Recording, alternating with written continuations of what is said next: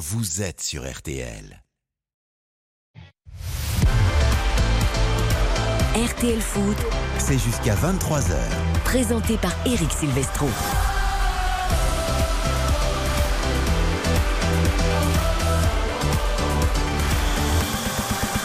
Bonsoir à tous, ravi de vous retrouver pour RTL Foot. Nous sommes ensemble jusqu'à 23h avec un grand match qui s'annonce au stade Vélodrome entre l'Olympique de Marseille et l'AS Monaco. Et un enjeu surtout, c'est que l'OM peut être deuxième du championnat ce soir après le match nul concédé par Lens à 3. Et ça, je suis sûr, Mika Lefebvre qui est au Vélodrome pour RTL ce soir, que c'est déjà arrivé aux oreilles des Marseillais. Salut mon Mika Salut à tous. Oh oui, qu'ils sont heureux et confiants de ce match nul.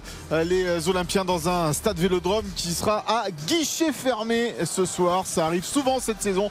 Plus de 60 000 personnes au stade. Il faut dire que les résultats sont là pour l'Olympique de Marseille. Une superbe série de victoires consécutives. Que peut faire l'AS Monaco, quatrième du championnat? Réponse à partir de 21h en cas de victoire de l'OM. Le trou serait fait entre les trois premiers et le quatrième puisqu'il y aurait 8 points d'écart. Beaucoup d'enjeux donc pour ce Marseille-Monaco. Bonsoir Xavier Domergue. Bonsoir Eric, bonsoir à toutes et à On a tous. peut-être, je déteste l'expression un tournant du championnat. Ouais. Mais là, il y a des choses qui vont se passer peut-être. Il y, a des, il y a des matchs charnières dans une saison. Celui-ci en fait peut-être partie. Euh, que peut faire Monaco? Monaco reste sur 5 victoires lors des 7 derniers matchs de Ligue 1. Il ne faut pas l'oublier. Donc Monaco peut faire un grand coup ce soir en Vélodrome. Pourquoi pas, pourquoi pas. En effet, bonsoir Karine Galli. Bonsoir à tous. Déjà, c'est une soirée charnière parce que Xavier Domergue est en studio avec une casquette. Et ça, c'est un événement. C'est vrai qu'on n'a pas l'habitude. C'est Ah vrai. bah oui, moi, ça m'a perturbé. Mais assorti au t-shirt Ah bah bien sûr, c'est toujours la travaillé. classe, toujours travaillé. Bien sûr. Bon, alors maintenant, on va demander à Baptiste Durieux, qui est jeune et qui est donc souple. Oui, et qui porte la casquette très souvent. Il porte la casquette très souvent. Alors, comme on est suivi sur RTL.fr en vidéo, Ah non, non, je et comme ça. Karine Galli nous a parlé de la touche mode de Xavier Domergue, il faut absolument, Baptiste, que vous vous écartiez légèrement de la table et que vous montriez à la caméra d'RTL vos nouvelles chaussures. Elles sont superbes. Elles sont absolument superbes. Moi, oser les porter. Voilà pour ceux qui nous suivent en vidéo sur RTL.fr. Pour les autres, belle. on va mettre une photo sur les réseaux sociaux, sur le compte Twitter RTL Foot. Fallait oser quand même. Mais il faut aimer la couleur, elles sont superbes. Très Et bon bravo, choix. Bravo, bravo Baptiste d'oser. Parce que nous, on aime les gens qui prennent l'initiative et qui osent la couleur dans ce monde trop gris. Voilà, Exactement. comme la météolée. Vous, vous avez vu l'information Cette semaine à Paris, zéro minute de soleil enregistré. C'est déprimant au possible. Vous, comme moi, Oui. Sommes des gens du Sud. Ah, je suis à Nous deux sommes au doigts du de la mort. Mais nous allons tenir grâce à Marseille-Monaco puisque nous serons dans le Sud avec Mika Lefebvre. On parlera évidemment Vous êtes, de vous êtes trois terrible parce que les gens du Sud, il n'y a que le Sud-Est qui compte quoi. Le- le- le Sud-Ouest priorité. C'est vrai. Non mais le Non, sud, c'est- le quand sud-est en fait. c'est parce qu'on se, on oui. se- En fait, quand on dit sud, c'est le sud-est. Après, les gens précisent sud-ouest, par exemple. Ah, le sud, oui. c'est le sud-est. C'est comme ça. Et nous, on aime les gens de toute la France. Bien sûr. quand même, dans le Sud-Est, soyez quand même honnêtes, tous autant que vous êtes. Ah bah. Dans le Sud-Est, il y a quand même un peu plus de soleil qu'ailleurs, Karine. Mais évidemment. Et pourquoi ils viennent en vacances chez nous l'été C'est pas pour rien. Il y en a Jamais, partout jamais. du soleil. Jamais. Mais il y en a quand même un peu plus dans le sud-est.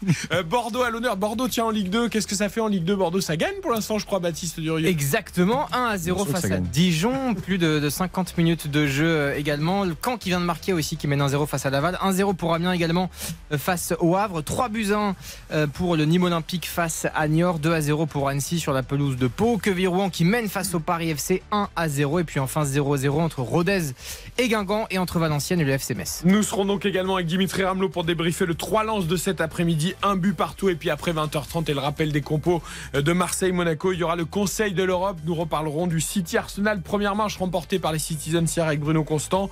De Barcelone qui s'est imposé difficilement à Gérone, mais qui s'est imposé, mais qui a perdu Ousmane Dembélé sur blessure. Et puis le Bayern Munich, tenu en échec pour l'instant par la Track Francfort grâce à un but de Randall Colomwani. Tout ça donc dans le Conseil de l'Europe. Spencer à la réalisation. C'est parti. RTL Foot dans la bonne humeur évidemment.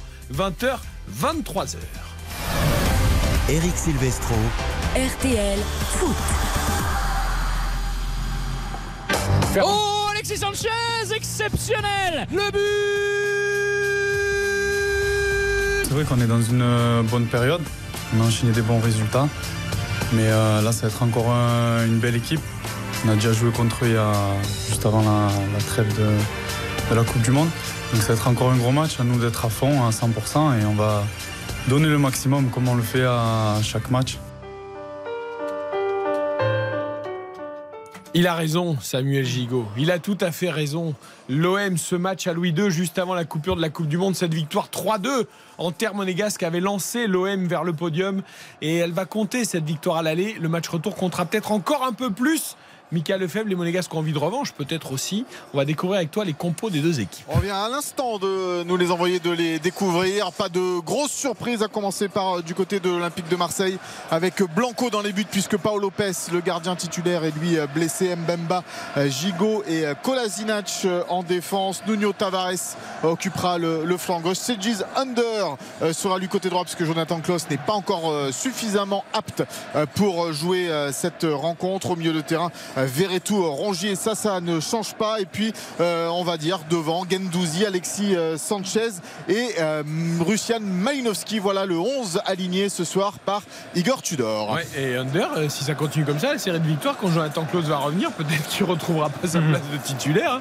On sait que quand ça gagne, les entraîneurs n'aiment pas changer. On verra. Côté Monaco, il y a une grosse interrogation qui a la place de Camara pour jouer aux côtés de Fofana Parce que ça, ça va être le, point compliqué pour les Monégas ce soir. Eh bien, ça sera Elliot Matazo qui va être aligné au milieu de terrain du côté de l'AS Monaco, aux côtés de, Youssouf euh, Fofana, avec euh, Nubel dans les buts, Caio Henrique côté gauche, Dizazi, euh, dans l'axe, Vanderson à droite, donc Matazo, Fofana au milieu de terrain, Golovin à gauche, Crépin Diata à droite. Une petite surprise quand on connaît évidemment Philippe Clément, eh c'est la titularisation de Wissam Ben Yedder aux côtés d'Elias Ben Seguir. Brel reste sur le banc après son triplé de la semaine dernière, euh, d'il y a deux semaines, pardon. Et eh bien, euh, Wissam Ben Yedder est, euh, titulaire alors qu'on annonçait peut-être Mbolo à sa place. Ah, ça, c'est étonnant en effet de voir Ben Yedder et Ben Seguir parce qu'en plus, avec Colasina, Gigo, Mbemba, il y a quand même des beaux bébés. Mbolo physiquement aurait fait du bien. Choix étonnant de la part de, Philippe Clément. Matadzo, on prend pas de risque, hein. surtout ne pas faire redescendre Golovin pour tenter de jouer un peu différemment. Il est dépité. non, mais moi je comprends pas, je comprends pas.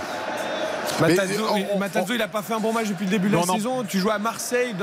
On en parlait un petit peu avant la rencontre. C'est vrai que le côté gauche de l'AS Monaco, Caillou Henrique Golovin, ça marche super bien. Euh, ça crée le danger euh, dans, toutes les surfaces de France. Et euh, du coup, il ne veut pas toucher à ça, Philippe Clément. Et puis voilà, il y a ce jeune Elliot Matazo, certes, qui est encore un peu tendre pour, pour le très, très haut niveau. mais les dirigeants monégasques ont confiance en lui. Et ce soir, donc, il est aligné aux côtés de Fofana, puisque Camara, on le rappelle, est suspendu. Ouais, moi, moi je suis assez surpris, même si euh, Mika, a complètement raison d'insister sur la, complicité, le couloir gauche qui fonctionne bien. Euh, maintenant, moi je persiste à croire que, Golovin en milieu de terrain relayeur, c'est très intéressant. Je, pense que c'est même peut-être le poste qui lui convient le mieux. Je trouve qu'il a, il a beaucoup de volume, il a beaucoup d'activité, il est capable de jouer comme ça en deuxième milieu terrain, euh, surtout quand il joue à côté d'un milieu terrain qui reste bien en place. Il est capable d'apporter un plus, une touche technique en plus.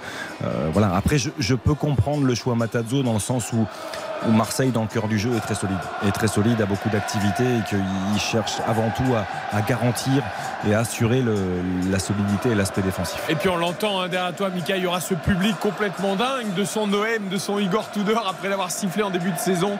C'est vrai que la série est belle et Marseille peut prendre la deuxième place ce soir. Hein. Ah oui, c'est une donnée importante hein, de cette 20e euh, journée de Ligue 1 après le match nul entre 3 euh, et Lens. En cas de victoire, eh l'Olympique de Marseille reviendrait à hauteur des euh, Lensois au nombre de points, mais les dépasserait en termes de euh, goal average, donc prendrait la deuxième place du championnat et inversement mettrait des distances hein, entre l'AS Monaco et, eux parce que c'est vrai que les Monégasques sont pour l'instant quatrième au classement derrière l'OM. Il pourrait avoir 8 points d'avance hein, quand même ce soir les, les, Marseillais sur, sur l'AS Monaco. Il ferait, un vrai trou sur ces quatrième et cinquième parce qu'on n'oublie pas Rennes également qui est, qui est cinquième. Et oui, c'est ça la différence de cette journée, Karine, c'est que Rennes a perdu et Marseille joue contre Monaco. Tout le monde peut être à 8 points ce soir. C'est un match vraiment qui va compter.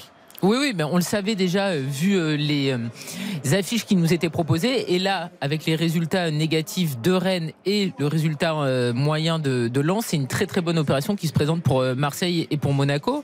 Et puis, il faut quand même rappeler que ce match avait complètement relancé les Marseillais juste avant la trêve. Ça avait aussi permis à Tudor de se sauver puisqu'il était en grande difficulté avec la non-qualification en huitième de finale de Ligue des Champions.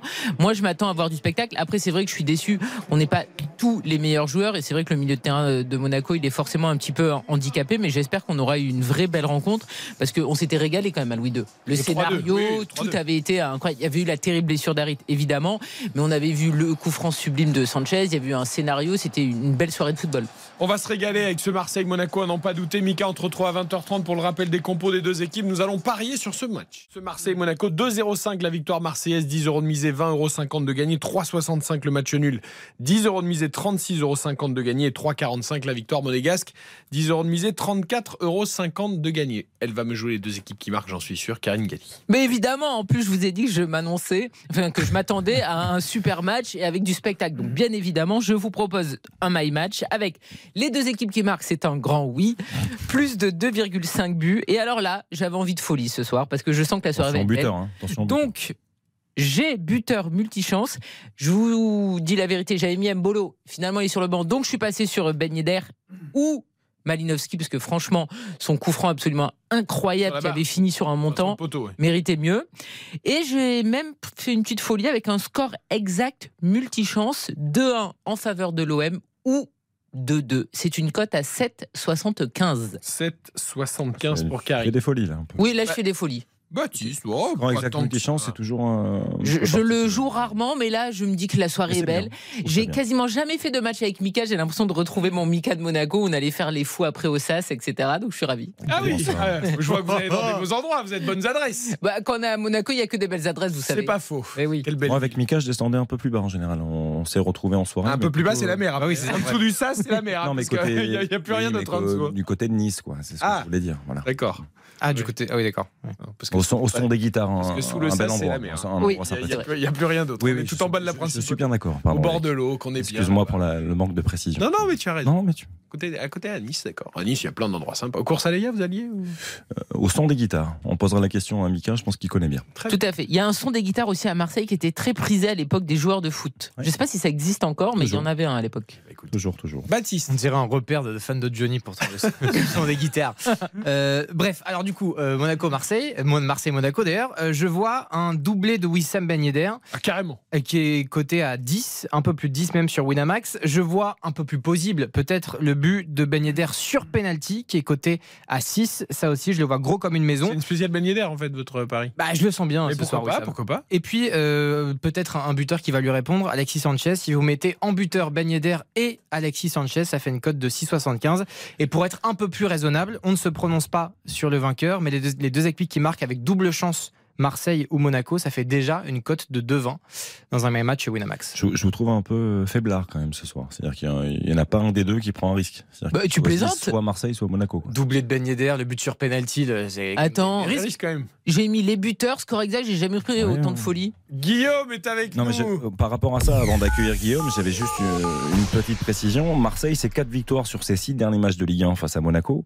Mais Marseille n'a plus gagné deux matchs de suite face à la SM sur une saison depuis la saison 2007-2008. Donc, Ah. ça peut être aussi une petite indication. Ok, on va voir si Guillaume joue l'OM ou joue autre chose. Ça va, mon Guillaume? Ça va impeccable. Je suis, Bonsoir, je suis content pour, pour une fois, c'est moi qui ai la plus grosse cote. Ah. Ça, ça fait bizarre.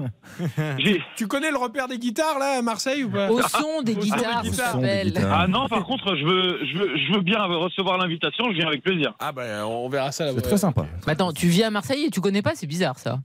Je vis pas à Marseille. Je suis supporter de l'OM. Ah, en a partout, hein, d'accord. c'est Oui, oui, non, mais c'est pour ça que je trouvais ça C'est pour ça que je lui demandais s'il connaissait, parce que je, je sais que Guillaume n'est pas forcément à Marseille même. Ah, d'accord. Alors, le pari du soir, Guillaume.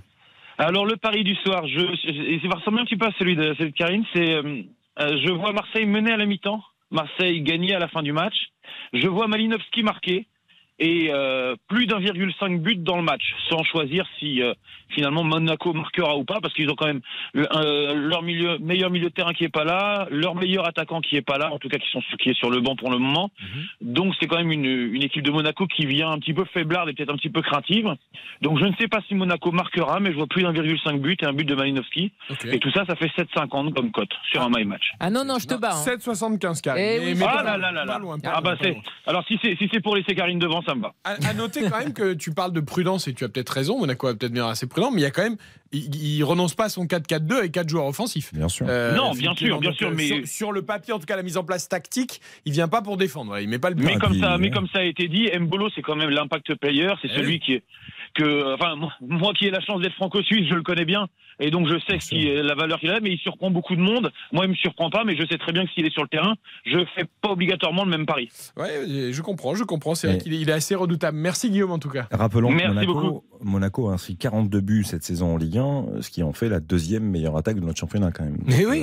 euh, donc les deux équipes marquent de Karine, je, je trouve ça assez cohérent. D'accord, attention, il y a quand même entre Diata, Golovin, Ben Seguir et Ben Yedder, là on est sur de la vivacité. hein. Il y a- il y a- on va pas aller au duel avec les trois centraux marseillais. En même temps, c'est plutôt, c'est plutôt intelligent. À voir, On regarde le profil des centraux, c'est Marseille, plutôt intelligent. Monaco, coup d'envoi 21.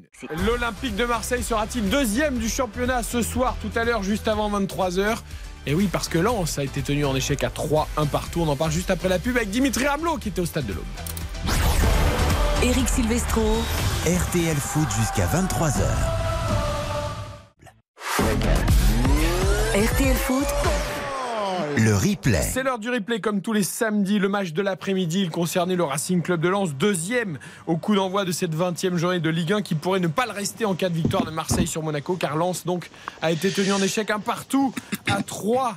Un but de Laroussi à la 50e pour les Troyens, l'égalisation en tout un match. Les Lensois ont quand même sauvé un point, un point grâce à Thomasson, recrue du mercato hivernal à la 88e. Bonsoir Dimitri Ramelot. Bonsoir les copains. Quel Salut, drôle de match vous avez vécu euh, parce que Lens a poussé, Lens a archi dominé, mais c'est 3 qui a failli partir avec les 3 points.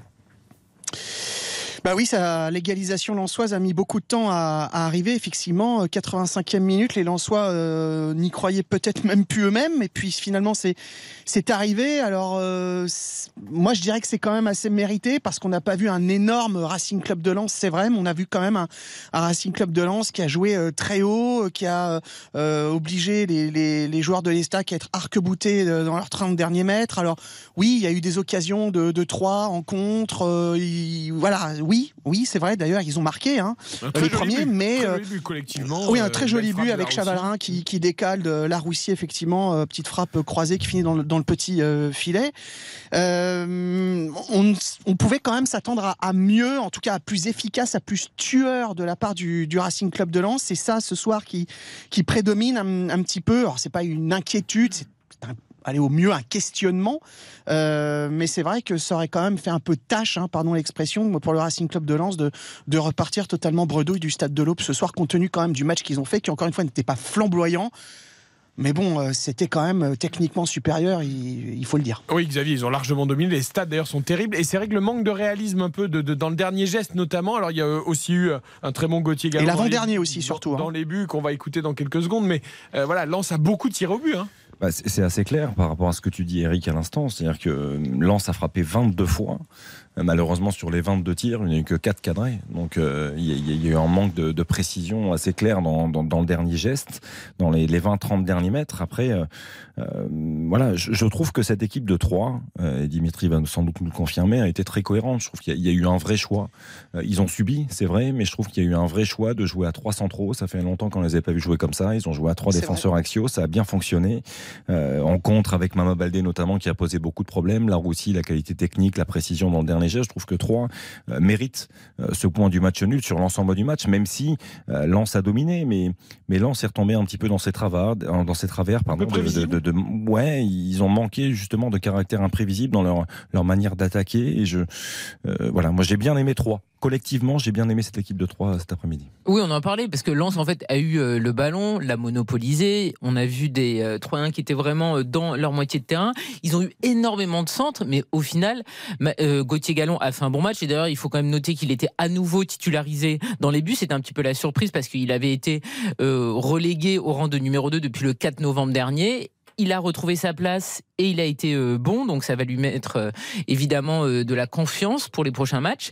Mais Lens a été trop stérile, trop prévisible. Ça me fait un peu penser en fait au Rennais en fin de match hier, qui avait le ballon et qui essayait de passer par les côtés, qui essayait de centrer, qui savait pas vraiment quoi faire. Et finalement, euh, il y avait des ballons, mais il y avait à chaque fois euh, un Troyen pour le ressortir. Donc après, moi je trouve que c'est pas grave de faire match nul. Quand tu es mené, que tu arrives à aller récupérer le point du match nul et que c'est à l'extérieur, tu peux pas gagner tous les matchs. Bah, Donc, sur- honnêtement, pas flanché, c'est Surtout sûr, hein. quand tu vois le bilan à domicile. Oui. que quand tu es, Que des victoires. capable de tout gagner à domicile Oui. et de prendre euh, au moins un point du match nul à l'extérieur, c'est quand même plutôt, plutôt positif. dans Puis un ta match série où- continue au final. hein. Ouais, tout à fait. Alors, je voudrais qu'on écoute Francaise et après on en parle de l'entraîneur parce qu'il y a des choses qui m'ont surpris aujourd'hui.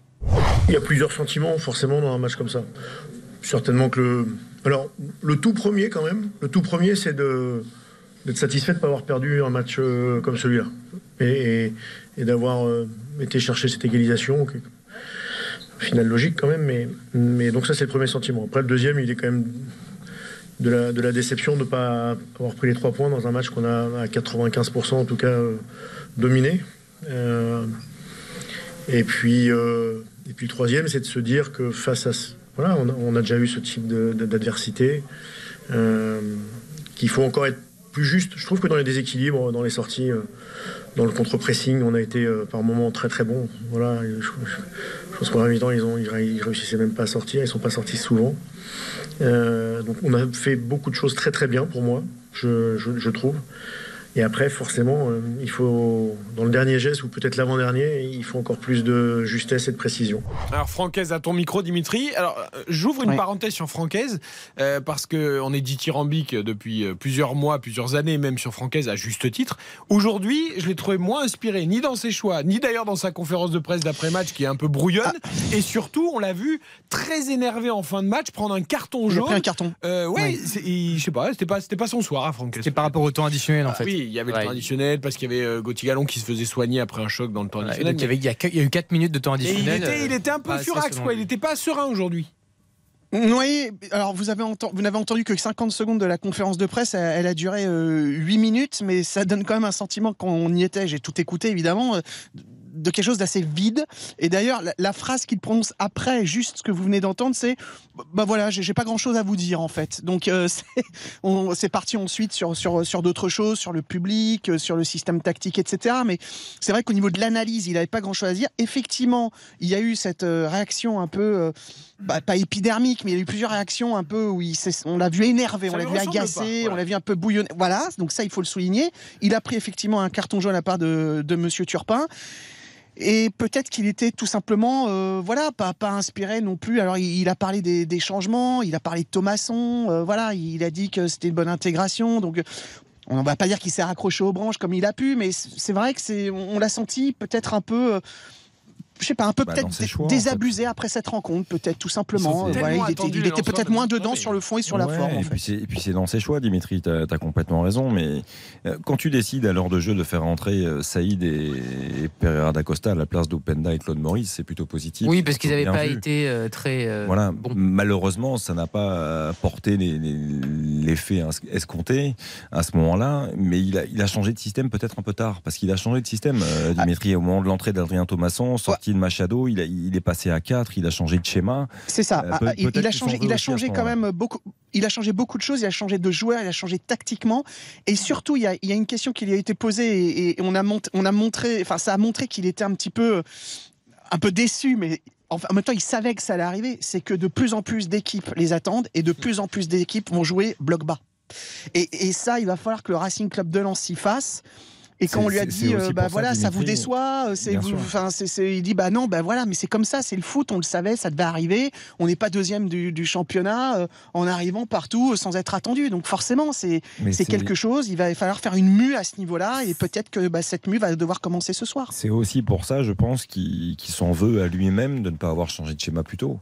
Euh, parce que quand tu le fais à la 72e, il reste certes 20 minutes, mais c'est peut-être un petit peu trop tard. Mais t'as encore la place peut-être Voilà, si il- tu le fais plus tôt. Oui, Ouais. je, je pense que si tu changes à l'heure de jeu, au lieu de faire des, des choix purement de poste pour poste, peut-être qu'il peut se passer quelque chose. Maintenant, il a tellement de, de certitude dans son schéma en, en 3-4-3 ou en 3-5-2 euh, que je comprends aussi sa volonté d'insister euh, en ce sens-là. Je- Oui, on, on noircit souvent- d'ailleurs un peu le bilan. Ça reste, comme Oui, tu oui. l'as dit, Karine, je reprécise, un match nul à Oui, oui, l'extérieur oui. en étant puis, mené jusqu'à la 88e. Surtout hein. par rapport à ses choix, très souvent ses choix étaient gagnants parce que par exemple si ben voilà le titulaire euh, marquait pas et ben le remplaçant faisait le job. On l'a souvent vu avec Openda et Saïd qui finalement Et là c'est vrai que cet après-midi en fait il a fait ce qu'il fait à chaque fois, c'est-à-dire que voilà Openda cet après-midi n'était pas en réussite et il met euh, Saïd à, à la place. Après, il y a Claude Maurice et euh, euh, Pereira da Costa et il se dit que ça va euh, être suffisant pour inverser le cours du match. Et en fait, ça n'a pas été le cas. Et c'est rare en fait que finalement ce qu'il met en place ne marche pas. Et c'est finalement ces autres changements, comme tu l'as dit, qui arrivent à la 72e avec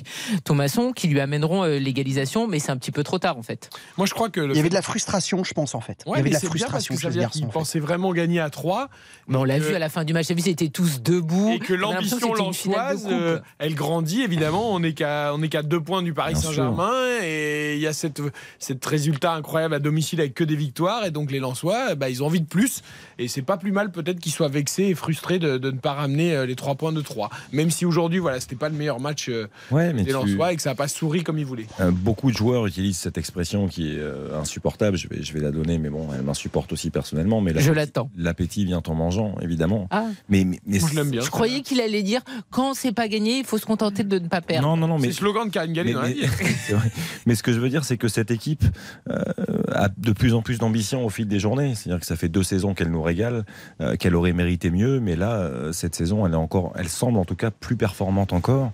Et on se dit qu'un déplacement à 3 quand on est francaise et qu'on se rapproche aussi près euh, du Paris Saint-Germain, on se dit qu'il faut s'imposer. C'est le genre de match qu'il faut gagner. Donc, euh, il y a forcément de la frustration quand on prend qu'un point, même si il faut la relativiser cette frustration parce que tu arrives quand même à égaliser à la 88e. Donc, tu peux partir avec zéro Ouais. point, t'en prends un.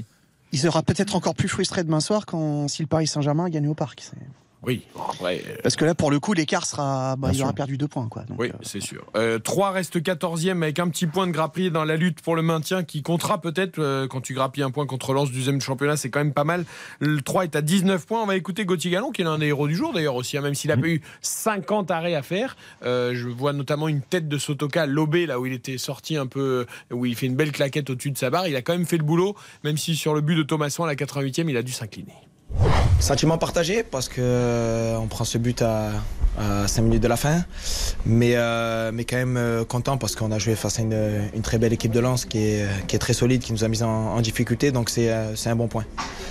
À retenir la, force collective qu'on a dégagée aujourd'hui, euh, j'ai senti que voilà il y avait un groupe soudé, on s'est battu les uns pour les autres, on a montré du caractère, donc euh, c'est positif pour la suite. Moi j'ai euh, j'ai compris au fur et à mesure de la, semaine que j'allais rejouer. On travaillait à 5 depuis la semaine dernière, déjà sur, la période de, de trêve.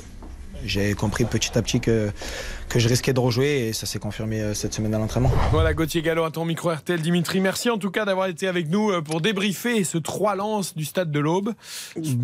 Sois prudent sur la Bon match et bonne soirée. Oui, Merci, ça va aller. Écoute, Pas de écoute bien Merci. Marseille, Monaco Merci et Mika. Lefebvre. Et, euh, Je serai à l'écoute. Une belle soirée euh, sur l'antenne de RTL. Eric Silvestro. RTL Foot jusqu'à 23h. Avant de retrouver Mickaël Lefebvre justement au Vélodrome pour le rappel des compos de Marseille-Monaco, coup d'envoi dans 27 minutes maintenant. La Ligue 2, tout d'abord, avec Bordeaux qui cartonne. Qui cartonne 3 à 0 pour l'instant sur la pelouse de Dijon pour les Girondins de Bordeaux. Il reste un quart d'heure dans le temps Pas les réglementaire. buteurs, quoi. Euh, on n'a pas le temps, Xavier. Euh, Amiens qui mène 1-0 face au Havre. Euh, 3-0, donc euh, oui, pour Bordeaux, je viens de le dire, face à Dijon. Euh, Doublé, doublé de Johan Barbet, capitaine, joueur formé aux Girondins de Bordeaux, qui. N'a pas été conservé à l'époque, qui est revenu avec beaucoup d'envie et qui marque notamment un coup franc magnifique sur le deuxième but. Je me suis trompé, il nous a fait une, une diatribe formidable. 1-0 pour Valenciennes face au FC Metz, 1-0 pour Guingamp sur la pelouse de Rodez, Queviron qui mène 2-0 face au Paris FC, de partout entre Pau et Annecy, 3 buts à 2 pour le Nîmes Olympique face à Niort, et puis 0-0 entre Grenoble et Bastia, entre Caen et Laval, et puis, et puis ben, c'est tout. C'est les deux seuls 0-0. Il y en avait pas mal tout à l'heure, là ça va, ça c'est un peu, euh, ça a scoré. Et Rodez, ils sont contents d'être en huitième de finale de la Coupe de France, mais quand ils vont se retrouver en national, à force de perdre tous Ouais, leurs matchs en Ligue 2, compliqué, ça, ça va être compliqué. un souci. Mené par Guingamp pour l'instant. D'ailleurs, on a parlé du doublé de Johan Barbet et le troisième but, Dylan Bakwa, qui a refusé, on le rappelle, le- l'appel du pied assez insistant de Lorient euh, suite au départ de Ouattara. Il était prévu qu'il signe là-bas. Il a préféré rester dans son club formateur jusqu'à la fin de la saison. Soulignons-le parce que c'est assez rare. Oui, euh, et la défaite de Saint-Etienne aussi. Euh, 3 buts à 2 face à Sochaux. Saint-Etienne qui est provisoirement la 19e euh, du classement de, de Ligue 2. Saint-Etienne qui menait 2-1 à la 89e Exactement, minute et qui a encaissé deux buts à la 89e et la 94e. Terrible. C'est dur, c'est dur pour de- qui ont fait un bon match en plus contre Sochaux. Donc, Gaëtan Charbonnier d'ailleurs. qui- Oui. joli but. Le deuxième but, on est Magnifique. le Gaëtan Ligue Charbonnier. Ah, c'est un vrai grand coup. RTL Foot. Avec Eric Silvestro. attaquant de Ligue 2, on en parle souvent sur cette antenne, ce n'est pas le seul. Retour au Vélodrome dans 25 minutes, le coup d'envoi de Marseille-Monaco, c'est l'affiche du soir d'intégralité sur RTL, Mika Lefebvre, au milieu des 60 000 supporters marseillais. Et Il y a une question que posée à Mika, parce qu'il a, il a entendu tout à l'heure. Ah non, alors, il, Non, il est au buffet. Non, non, non, non, si, si, non, je, je pense qu'il a entendu. Non, non, je te promets, j'ai pas entendu euh, Xavier et c'est Karine qui m'a prévenu qu'elle m'avait fait un petit clin d'œil. Voilà. Il Par- est au buffet en fait. Non, non, on évoquait un endroit. Ah. Euh, un endroit dans, dans Nice. Voilà, Dans- s'appelle le, le son des guitares. Ah Non, Tu mais tu expliques pas aussi bien les choses. Moi, je disais à Mika qu'on allait ensemble au SAS et toi, t'as dit je vais avec Mika au Plus Sonic. bas. Moi j'ai dit qu'on s'était déjà Elle a dit retrouvé plus bas, un alors petit peu plus bas. Euh, Mais les oui, deux voilà. établissements sont très bons, sont Voilà, très bien. Mais alors, C'est où le. Attends, Juste, euh, mais Mickaël, le, le son des guitares, ça n'a rien à voir avec un bar de sosie de Johnny Hallyday ou quoi que Ah ce soit. non, non, non, non, non. Non, c'est très très C'est- c'est une à quel endroit dans Nice Eh ben c'est rue de France, figure-toi, derrière la promenade des Anglais. J'y étais encore samedi vendredi dernier. Une belle ambiance, des groupes live, on, on- s'amuse. Non, non, non, non, plutôt euh, derrière le Negresco, pas loin du Negresco. Ah, Ouais, ouais, ouais. Eh, parce que vous avez vos habitudes au Bah, du coup, on embrasse Franck tout. le- tout, patron. nous, nous, on est très loin. On- Mais on l'info importante, c'est que donc Mika aime sortir partout, que ce soit à Monaco, Ah, Nice, tout je- vient. Je suis très éclectique. À chaque fois que je sors Mika. en foot, Mika m'a jamais invité au son des guitares. Mais euh, je- je Plus que- fête foraine euh, Monaco. euh. Ah, oui, euh, avec les enfants, on est plus fête foraine, on est plus gaufre, mais bon. Après, une petite sortie au au son des guitares, ça peut se faire. Euh, Mika, le rappel des compos de ce Marseille-Monaco. Allez, du côté de l'Olympique de Marseille, c'est Blanco dans les buts, puisqu'on le rappelle, Paolo Lopez est blessé.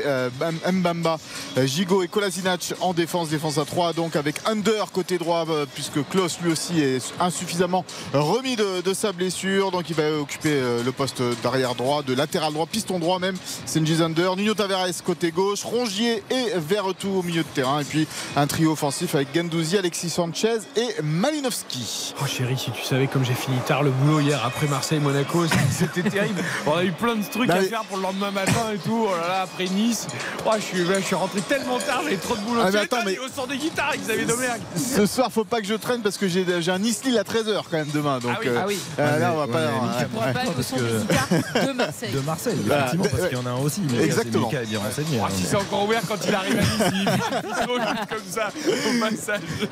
Bon, Mika, là, on se retrouve dans une quinzaine de minutes. Tu veux pas la compo de Monaco Ah, si, la Coupe Ah, ben quand même Ah, je, suis tellement, frustré par la compo de Monaco que je même pas entendre. Allez, Nubel dans les buts. Caio Henrique, Dizazi, Maripane et Vanderson en défense. Matazo donc remplace Camara, euh, suspendu au milieu avec Fofana, Golovin à gauche, Diata à droite et euh, Ben Yedder et Ben Seguir, la petite pépite, alignée euh, à la pointe de l'attaque monégasque. Bon, Il c'est pour la retrouve.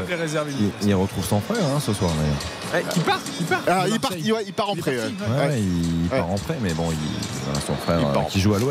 Ouais, et on attend, euh, petite info, on attend euh, bah, Unai, hein, le- la recrue, Ouais. Esdin Unai, la recrue euh, venue d'Angers, qui euh, signe à l'Olympique de Marseille, accord de principe entre les deux clubs. Il va être présenté au public du Stade Vélodrome dans quelques minutes. Eh, joli coup peut-être réussi par Pablo Longoria. On marque une courte pause, le Conseil de l'Europe avant d'aller au Vélodrome pour ce Marseille-Monaco. Il va se passer des choses ce soir.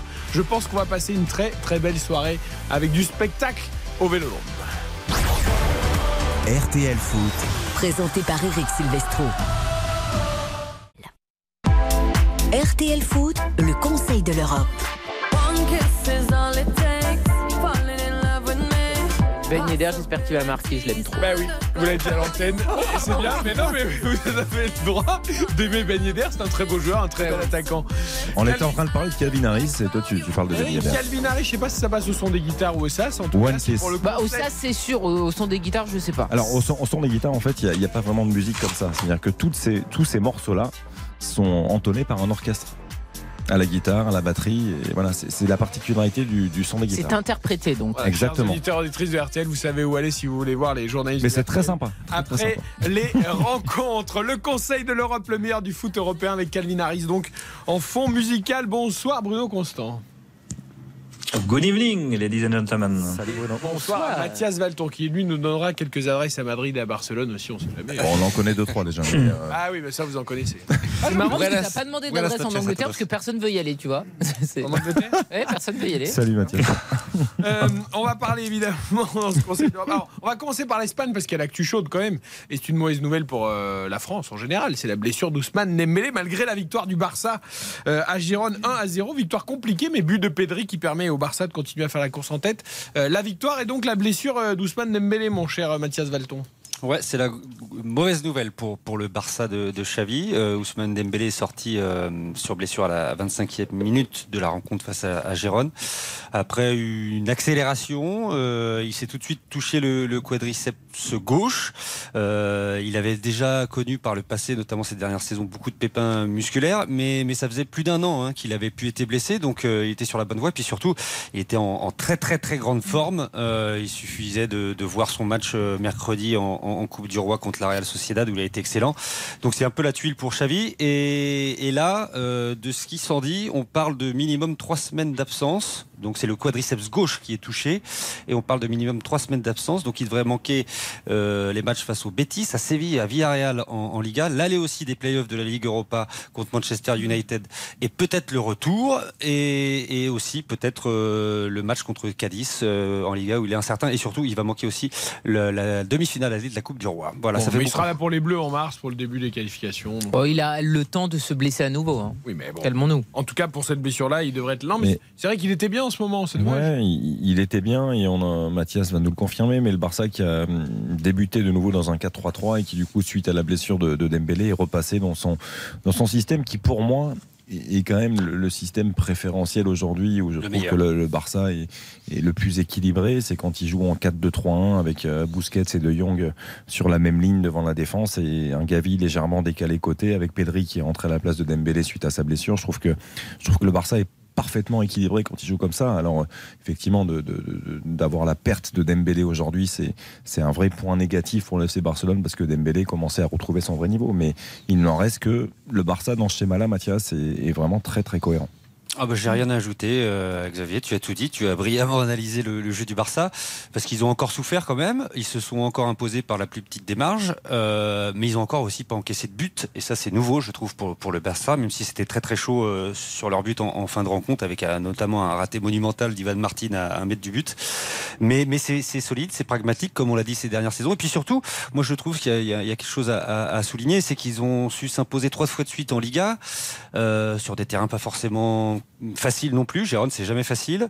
Euh, et sans Lewandowski, qui a enfin purgé ses trois matchs de suspension. Donc ça veut dire qu'ils ils ont, ils ont su faire le, le boulot. Ils sont six points d'avance quand même sur le Real, qui reçoit demain soir la Real Sociedad, qui est, qui est troisième à trois points du Real aussi. Ça va être un gros rematch demain soir. Et, et- là, ils sont, ils sont plutôt bien. Ils dorment au chaud. Euh, et puis Pedri, c'est un peu l'homme providentiel. Euh, il fêtait son centième match avec le Barça, trois buts d'affilée. Il avait fait déjà gagner le- Déjà le, Barça contre Déjà 100 matchs. contre Retafe, ouais. ouais. C'est beau. Donc voilà. Non, tout va bien pour le Barça, hein, qui n'a pas encore perdu depuis le début de l'année. Euh, c'est euh, 8 victoires, un, un nul, il me semble. Donc euh, ils sont en pleine bourre. Mais là, Dembélé, c'est peut-être un petit peu la tuile parce que c'était vraiment celui qui faisait les, grosses différences, je trouve, de, devant euh, pour le Barça. Euh, Mathias, je voudrais qu'on évoque avec toi aussi, même si on en a déjà un peu parlé sur l'antenne de RTL cette semaine, euh, tout ce qui s'est passé autour de, Vinicius et, du racisme, euh, des choses terribles hein, en Espagne euh, cette semaine autour de Vinicius avec cette poupée. Euh, voilà, ça fait toujours du mal d'en parler. Euh, je ne sais pas si depuis il y a une prise de conscience. On sait qu'en Espagne le racisme est vraiment on fait très attention à tout ce qui est attrait au racisme, mais c'est vrai que ça nous a fait encore très mal cette semaine. On fait très attention, mais ça gangrène quand même le foot euh, espagnol depuis, euh, depuis des décennies. Et on trouve pas vraiment de solution parce que déjà on a du mal à identifier les, les auteurs de, de, de tels faits euh, indignes et intolérables. Pas de caméra? Il y a des caméras, mais c'est difficile souvent de les, les, les, les- de les appréhender. Enfin, euh, voilà. Mais, c'est vrai que c'est terrible. Euh, Vinicius, c'est pas la première fois. Euh, L'année dernière, il avait été traité de macaque au, Camp Nou. Euh, on lui avait dit va ramasser des bananes euh, aussi à, à, Majorque. Euh, là, euh, je me souviens aussi en début d'année euh, à, l'Atlético. Enfin, il avait été traité, traité de singe aussi par, euh, le, président de l'association euh, des agents de football espagnols. Euh, on lui reprochait qu'il danse sur le terrain. Euh, voilà, donc c'est un mal qui, qui gangrène et on a du mal à en sortir. Et puis c'est la bêtise malheureusement de de quelques-uns parce qu'il faudrait pas stigmatiser. Euh, là, c'était des membres du, du, du groupe Frente Atlético, euh, des supporters de l'Atlético de Madrid qui sont d'extrême droite. On va pas se cacher, qui ont fait ça. C'est toujours un peu les mêmes énergumènes qui font ça et ça gâche euh, énormément la, belle fête que devrait être le, football. Euh, voilà, c'est dramatique et je ne sais pas si on va finalement s'en sortir. Les autorités essaient de faire le maximum, que ce soit les instances dirigeantes du football comme les autorités étatiques, mais c'est difficile finalement à appréhender ces personnes-là. Oui, mais ce qui est quand même surprenant, j'ai l'impression, alors après peut-être que je simplifie un petit peu tout, mais j'ai l'impression qu'en France, en Italie, en Espagne, c'est toujours très compliqué de les identifier. Et alors en Angleterre, il y a quand même une efficacité qui est beaucoup plus relevée et qui est toujours mise en avant. C'est-à-dire que quand la dernière fois c'était à Chelsea, mais ça arrive euh, partout, tu as une personne qui est euh, donc euh, prise en flagrant délit de racisme lors d'un match, eh ben, dans les, mais dans la semaine, c'est cette personne a été identifiée, elle est radiée à vie de Stanford Bridge et il y a des décisions. C'est-à-dire que là, comme le dit Mathias, c'est-à-dire qu'au match aller, il y avait déjà eu exactement la même chose et l'enquête est en cours. Mais l'enquête est en cours, on a l'impression que ça n'aboutit Non, jamais non, elle, elle- elle- elle- elle n'aboutira pas. Le- L'enquête est terminée. Ils n'ont pas réussi à identifier les, les gens, alors qu'il y avait quand même des vidéos. Alors c'était en dehors du stade, Euh, donc c'est plus compliqué pour identifier euh, les personnes, même avec un faciès, je sais pas. C'est vrai que les Anglais sont euh, bien plus efficaces, euh, ou en tout cas il y a une vraie volonté aussi euh, de la part des Anglais. J'ai l'impression, en tout cas plus qu'en en Espagne, en, en- en tout cas. Posons la question à Bruno d'ailleurs. Euh, voilà, en Angleterre, est-ce que c'est devenu une priorité de lutte Bah, c'est surtout que c'est quelque chose qui est ancré euh, dans la culture depuis euh, maintenant euh, 40 ans, 30 ans, 40 ans, euh, puisque les, les premiers faits de, enfin il y a eu le, le hooliganisme dans le milieu des années 70 et les années 80 qui avait fait beaucoup de mal et l'État, le gouvernement avait pris en en charge ce genre, de problème en, étant très autoritaire, très très dur et, euh, et voilà et c'est une culture qui est ancrée depuis maintenant des décennies donc forcément il y a un mode d'emploi on va dire opérationnel qui est bien en place avec des stades qui sont équipés de caméras, avec peut-être aussi une culture du ce qu'on appelle le season ticket, l'abonnement en Angleterre. Il y a beaucoup d'abonnés dans les stades anglais, donc ils sont définis par une place attitrée dans le stade.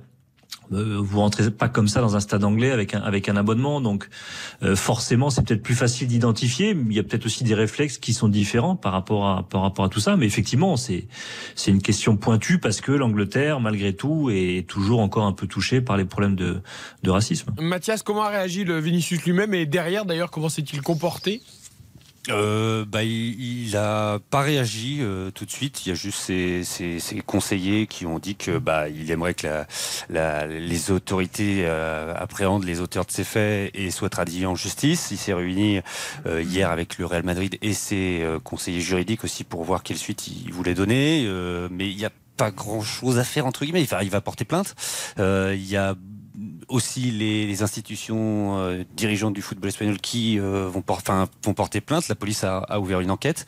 Euh, voilà, mais ce sont des faits qui sont en dehors des stades aussi. hein. Il était pendu à un pont pendant la nuit, ce mannequin, avec le maillot de Vinicius. Donc c'est très très compliqué. Enfin, euh, Il n'y a, pas de, il y a pas comment dire, il y a pas de hiérarchie dans la bêtise quand on parle de racisme.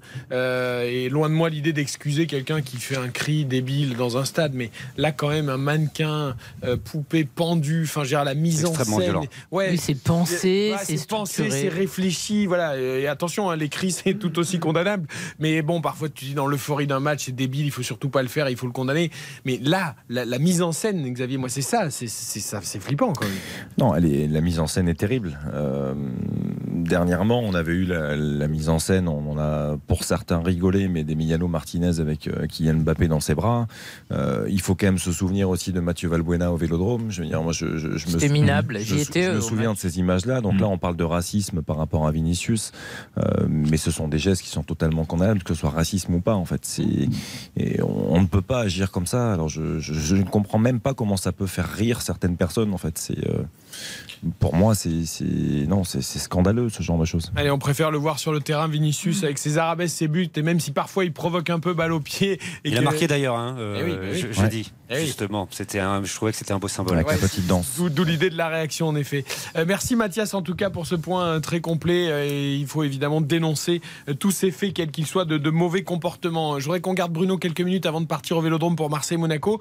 Euh, Il y a la Cup hein, euh, en Angleterre. Euh, le Arsenal euh, qui a perdu face à City 1-0, euh, la première des trois manches qui va opposer les deux équipes. On en parlera peut-être dans les prochaines semaines. Je voudrais qu'on fasse un focus, Bruno, comme tu me l'as proposé en préparant l'émission, euh, sur Brighton qui joue demain contre Liverpool. Brighton, c'est un peu euh, l'équipe dont on parle en Angleterre en dehors des gros. Ouais, c'est la, la grosse surprise de la saison. En dehors de Newcastle, qui est quand même euh, le nouveau riche et même le club le plus riche du monde. Euh, Brighton.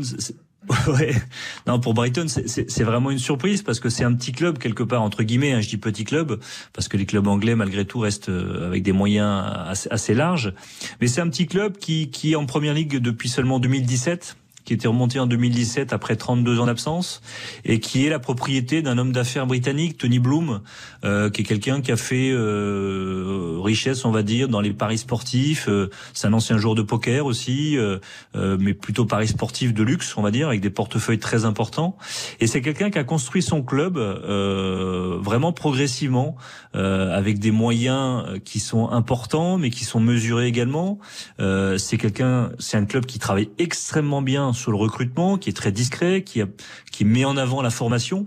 Euh, par exemple, depuis quelques années maintenant, euh, c'était l'objectif de Tony Bloom, 30% euh, du temps de jeu de l'équipe euh, provient du centre de formation de Brighton. Donc ça, c'était une de ses priorités. C'est un club qui, par exemple, a des clubs partenaires ou satellites, les clubs écossais des Hibernians, qui est un club réputé pour sa formation, ils sont partenaires depuis deux ans, ou encore l'Union de Saint-Gilloise, club belge, qui est un club historique en Belgique, qui a remporté beaucoup de titres il y a plusieurs décennies, et un club qui... Ouais, qu'ils ont repris depuis deux ans et qui et, là pour le coup c'est un club euh, satellite puisque Tony Bloom en est euh, en est le propriétaire. Et, et il travaille en corrélation permettre de, de prêter des joueurs comme Mitoma par exemple la, la saison passée euh, et qui est une des révélations je trouve cette saison à Brighton. C'est un, un club qui travaille bien euh, qui avait fait euh, construire un nouveau stade. Moi j'étais à l'inauguration. C'était face à- face à Arsenal d'ailleurs en 2011 l'Amex Stadium qui est un petit stade par rapport à, à tous les stades anglais qu'on peut connaître qui fait que 30 000 places mais qui est un joli euh, outil de travail pour un club de la taille de, de Brighton. Alors ensuite Brighton il y a, il y a un environnement. En Angleterre Brighton c'est connu c'est un peu le Deauville français.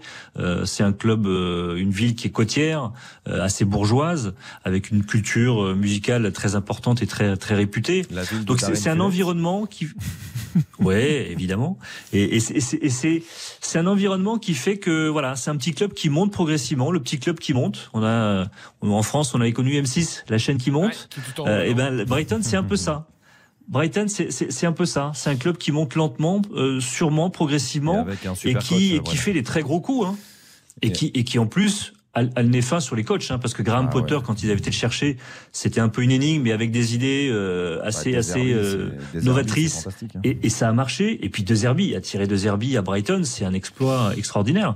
Et puis et même en, en transfert, hein, je regardais les derniers transferts euh, en termes de, de vente, c'est exceptionnel. Cucurella 65 millions d'euros à Chelsea, Bissouma 29 millions d'euros à Tottenham, euh, Trossard dernièrement peut-être transféré à, à- à Arsenal. Il y a eu Ben White également à Arsenal, 58 millions euh, d'euros. Donc c'est un club qui vend bien, qui déniche de bons petits joueurs, qui les forme et qui les vend à, à très bon prix. Le focus sur Brighton, intéressant. Moi, je retiens l'idée des 30% euh, du temps de jeu de l'équipe avec des gens issus du centre de formation. Ça devrait être une règle qui soit imposée par l'UEFA dans tous les clubs. Ouais. C'est comme Oui. ça, ça- Non, mais franchement, c'est c'est une idée qu'on pourrait élargir euh, au foot européen en disant voilà, vous devez avoir un temps de jeu minimum sur l'année avec des gens issus du centre de formation qui est de. Non, mais c'est intelligent. Ça pourrait être. euh, franchement, je retiens ça, Bruno. Je la savais, je la connaissais pourrait, pas cette ouais. stat. Ça pourrait. Et vraiment Et- intéressant. On termine. va, Il y a plein d'aspects comme ça qui sont qui sont mis en avant. Il y a la data, par exemple, c'est un des premiers clubs qui a utilisé la data. Euh, Tony Bloom a même créé son propre algorithme euh, sur lequel il travaille, ce qui lui permet de recruter des, des joueurs avec des profils très différents d'un peu partout de l'Europe. Euh, il y a la psychologie aussi qui a été mise en avant très tôt dans ce club et qui est présente euh, quotidiennement pour les pour les joueurs. Il y a le, un programme de bien-être au sein du club également. C'est vraiment un club euh, assez novateur et qui euh, et qui encore une fois se rapproche progressivement des places européennes, Eh bien, ce qui merci. serait un exploit euh, retentissant. Et, qui travaille avec tout le monde. hein. Parce que y a- moi, moi, ce que j'aime bien, c'est le mélange. Expérience jeunesse, je trouve que c'est fantastique. Estupinian, Lalana, Danny Welbeck, il y a des, quand même des anciens dans cette équipe. Mhm. Il y, a, il y a un joueur comme March qui est fantastique. Euh, voilà, j'aime beaucoup cette équipe. Merci de nous avoir fait découvrir ce club de Brighton qu'on va surveiller avec une autre attention maintenant grâce à Bruno Constant, notre voix anglaise qui nous a appris plein de choses sur ce club. On parle toujours des gros, bah, vous voyez, euh, dans le Conseil de l'Europe, on découvre aussi des petits qui travaillent bien. On marque une très courte pause et direction le Vélodrome pour Marseille-Monaco. L'entrée des deux équipes sur la pelouse, c'est imminent.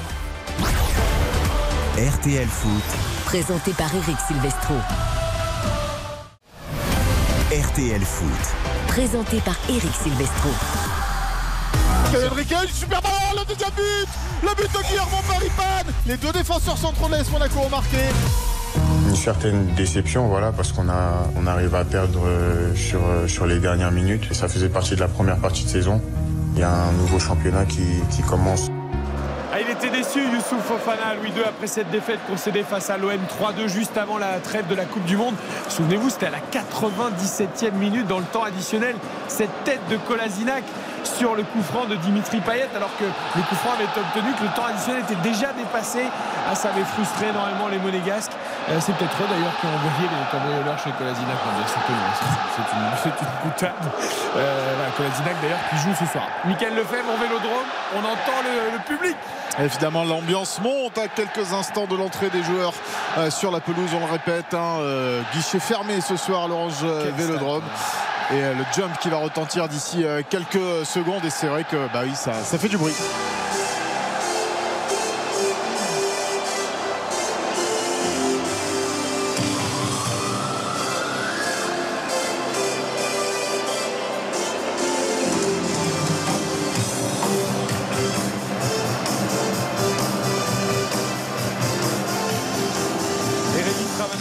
Patron de RTL, qui m'envoie un texto à l'instant pour me dire Eric Jean-Jean est viré. C'est Michael Lefebvre qui le remplace parce que pour les lancements sur la musique, il est absolument parfait. Michael Lefebvre, euh, un poste vous attend à Paris, mais il n'a il a pas envie de quitter C'est la grâce, Côte d'Azur. à, c'est grâce à l'odeur des guitares ou à votre bar. Au son des guitares. Il n'a pas envie de quitter la Côte d'Azur. Eric Jean-Jean, bien sûr, le meilleur d'entre nous, restera sur RTL et heureusement. On l'adore, on le salue. Lui, le Bordelais, Bordeaux qui a gagné d'ailleurs en Ligue 2 ce soir. Les deux équipes sont sur la pelouse, Mika. Il n'y a que des gens bien hein, chez RTL. hein. Il y a beaucoup de gens bien. hein. Beaucoup de gens bien. Est-ce qu'il y a des beaux tifos, Mika? Oui, oui, bien sûr, de très beaux tifos euh, du côté euh, euh, du virage nord et du virage sud. Euh, euh, euh, Olympique magnifique d'un côté, et puis euh, de l'autre, eh bien, euh, l'Olympique de, de Marseille, les Dodgers. Chanter, euh, chanter, ils veulent chanter, ne tue pas, voilà ce qu'ils disent les Dodgers du côté euh, euh, du, virage, euh, du virage nord. Donc voilà, de magnifiques tifos euh, et, euh, et un stade vélodrome plein pour des équipes euh, ben, qui ont. Il y a de l'enjeu, on l'a dit, hein, on le répète tout- depuis tout à l'heure, il y a de l'enjeu dans cette rencontre entre le, le troisième et le quatrième au classement. Le troisième qui peut passer euh, euh, deuxième, le quatrième qui peut rejoindre euh, à deux points l'Olympique euh, de, de Marseille. Donc c'est vrai que ça nous promet un- une grande rencontre et on a déjà des frissons avant le début de cette rencontre. Je pense qu'on peut dire, euh, on peut penser ce qu'on veut de ce club-là. Mais le Vélodrome, c'est un stade à part en fait. C'est un, endroit où on, vit des émotions, on a des frissons comme nulle part ailleurs. C'est un club à part. On, peut dé- détester ce club, mais il ne peut pas nous laisser indifférents. C'est un club qui ne laisse pas indifférents parce que l'ambiance vraiment, quand on a la chance d'aller au Vélodrome, de vivre des matchs comme celui-ci, euh, c'est voilà, on, sort grandi par ce genre d'événement. On ne peut pas rester euh, euh, de marbre face à ce genre d'ambiance. Et quelqu'un qui n'est pas resté de marbre, c'est Asdin Ounaï qui est bien présent dans les tribunes ce soir, l'ancien milieu du SCO d'Angers, révélation du mondial avec le Maroc. Il porte une réplique du blouson des Jeux Olympiques d'Albertville 92, euh, tout argenté. D'accord. Je sais pas si Non, c'est pas une réplique, hein, mais, en tout cas, il a un blouson tout argenté. Ça m'a m'aurait fait plu, penser- sinon. Ça m'a fait penser au blouson des- de l'équipe de France des Jeux Olympiques 92. C'est beau souvent les tenues pour euh, les Jeux Olympiques. Quoi, c'est plutôt euh, doré, non?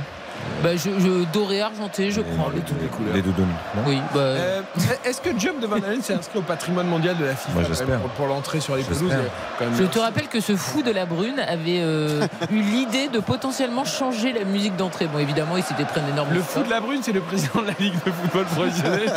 Bah oui, bon, enfin, c'était une réussite. mais ça il, y, en a eu plusieurs, il n'y a pas eu que la brune, non Non, mais j'avais envie de le rappeler quand ils même. ont essayé. Parce que, PSG aussi, ils ont ouais. essayé de Non, mais changer. à Marseille, il n'y a pas que la brune qui a Marseille, essayé, mais le dernier en date, c'est la brune quand même qui a eu cette idée brillante. Le coup d'envoi va être donné par les Monégasques. Qui sera le premier buteur du match? Hashtag premier buteur RTL, Michael Lefebvre. Gendouzi. Gendouzi, c'est dit. Ouf, aucune hésitation. Xavier Domer. Alexander Golovin. Alexander Golovin pour Xavier. Bah, Karim. Hum, je suis en pleine hésitation. Euh, Malinowski. Et le coup d'envoi donné par les Monégasques. Alors, Ben Seguir, Baptiste.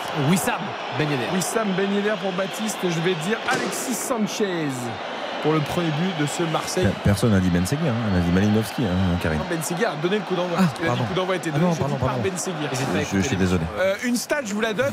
Marseille a inscrit 12 points et Monaco 10. Ce sont les deux équipes qui ont inscrit le plus de points depuis la reprise. La reprise en décembre. Depuis euh, la reprise en décembre euh, au post-Coupe du Monde. Donc c'est donc deux équipes en forme, Mickaël Lefebvre. Effectivement, deux équipes en forme. Marseille qui reste sur six victoires hein, consécutives et euh, les Monégasques qui sont euh, bah, une- la meilleure équipe, hein, la troisième équipe pardon à l'extérieur euh, et qui est invaincue depuis euh, ses huit derniers matchs à l'extérieur pour l'AS Monaco. Donc euh, ça veut dire ça veut dire quelque chose aussi du côté de l'équipe de Philippe Clément qui joue de tout de noir euh, vêtu euh, ce soir sur la pelouse du Vélodrome. Les Marseillais dans leur euh, couleur traditionnelle bleu et blanc. On n'a pas encore parlé euh, de, de l'arbitre. Euh, il aura son importance. C'est euh, Monsieur Jérémy Pignard. Euh, et euh, il a le carton rouge facile du côté de l'AS Monaco puisque sur euh, il a dispu- dis- euh, distribué pardon 5 cartons rouges euh, à Monaco sur les 9 derniers matchs. Ah oui, quand même. Et Ah. je précise aussi que c'est Monsieur Bien qui arbitre VAR parce que lui aussi euh, pourra peut-être avoir son importance euh, dans cette rencontre. Ouais, mais il fait pas toujours les choses euh, bien. Magnifique.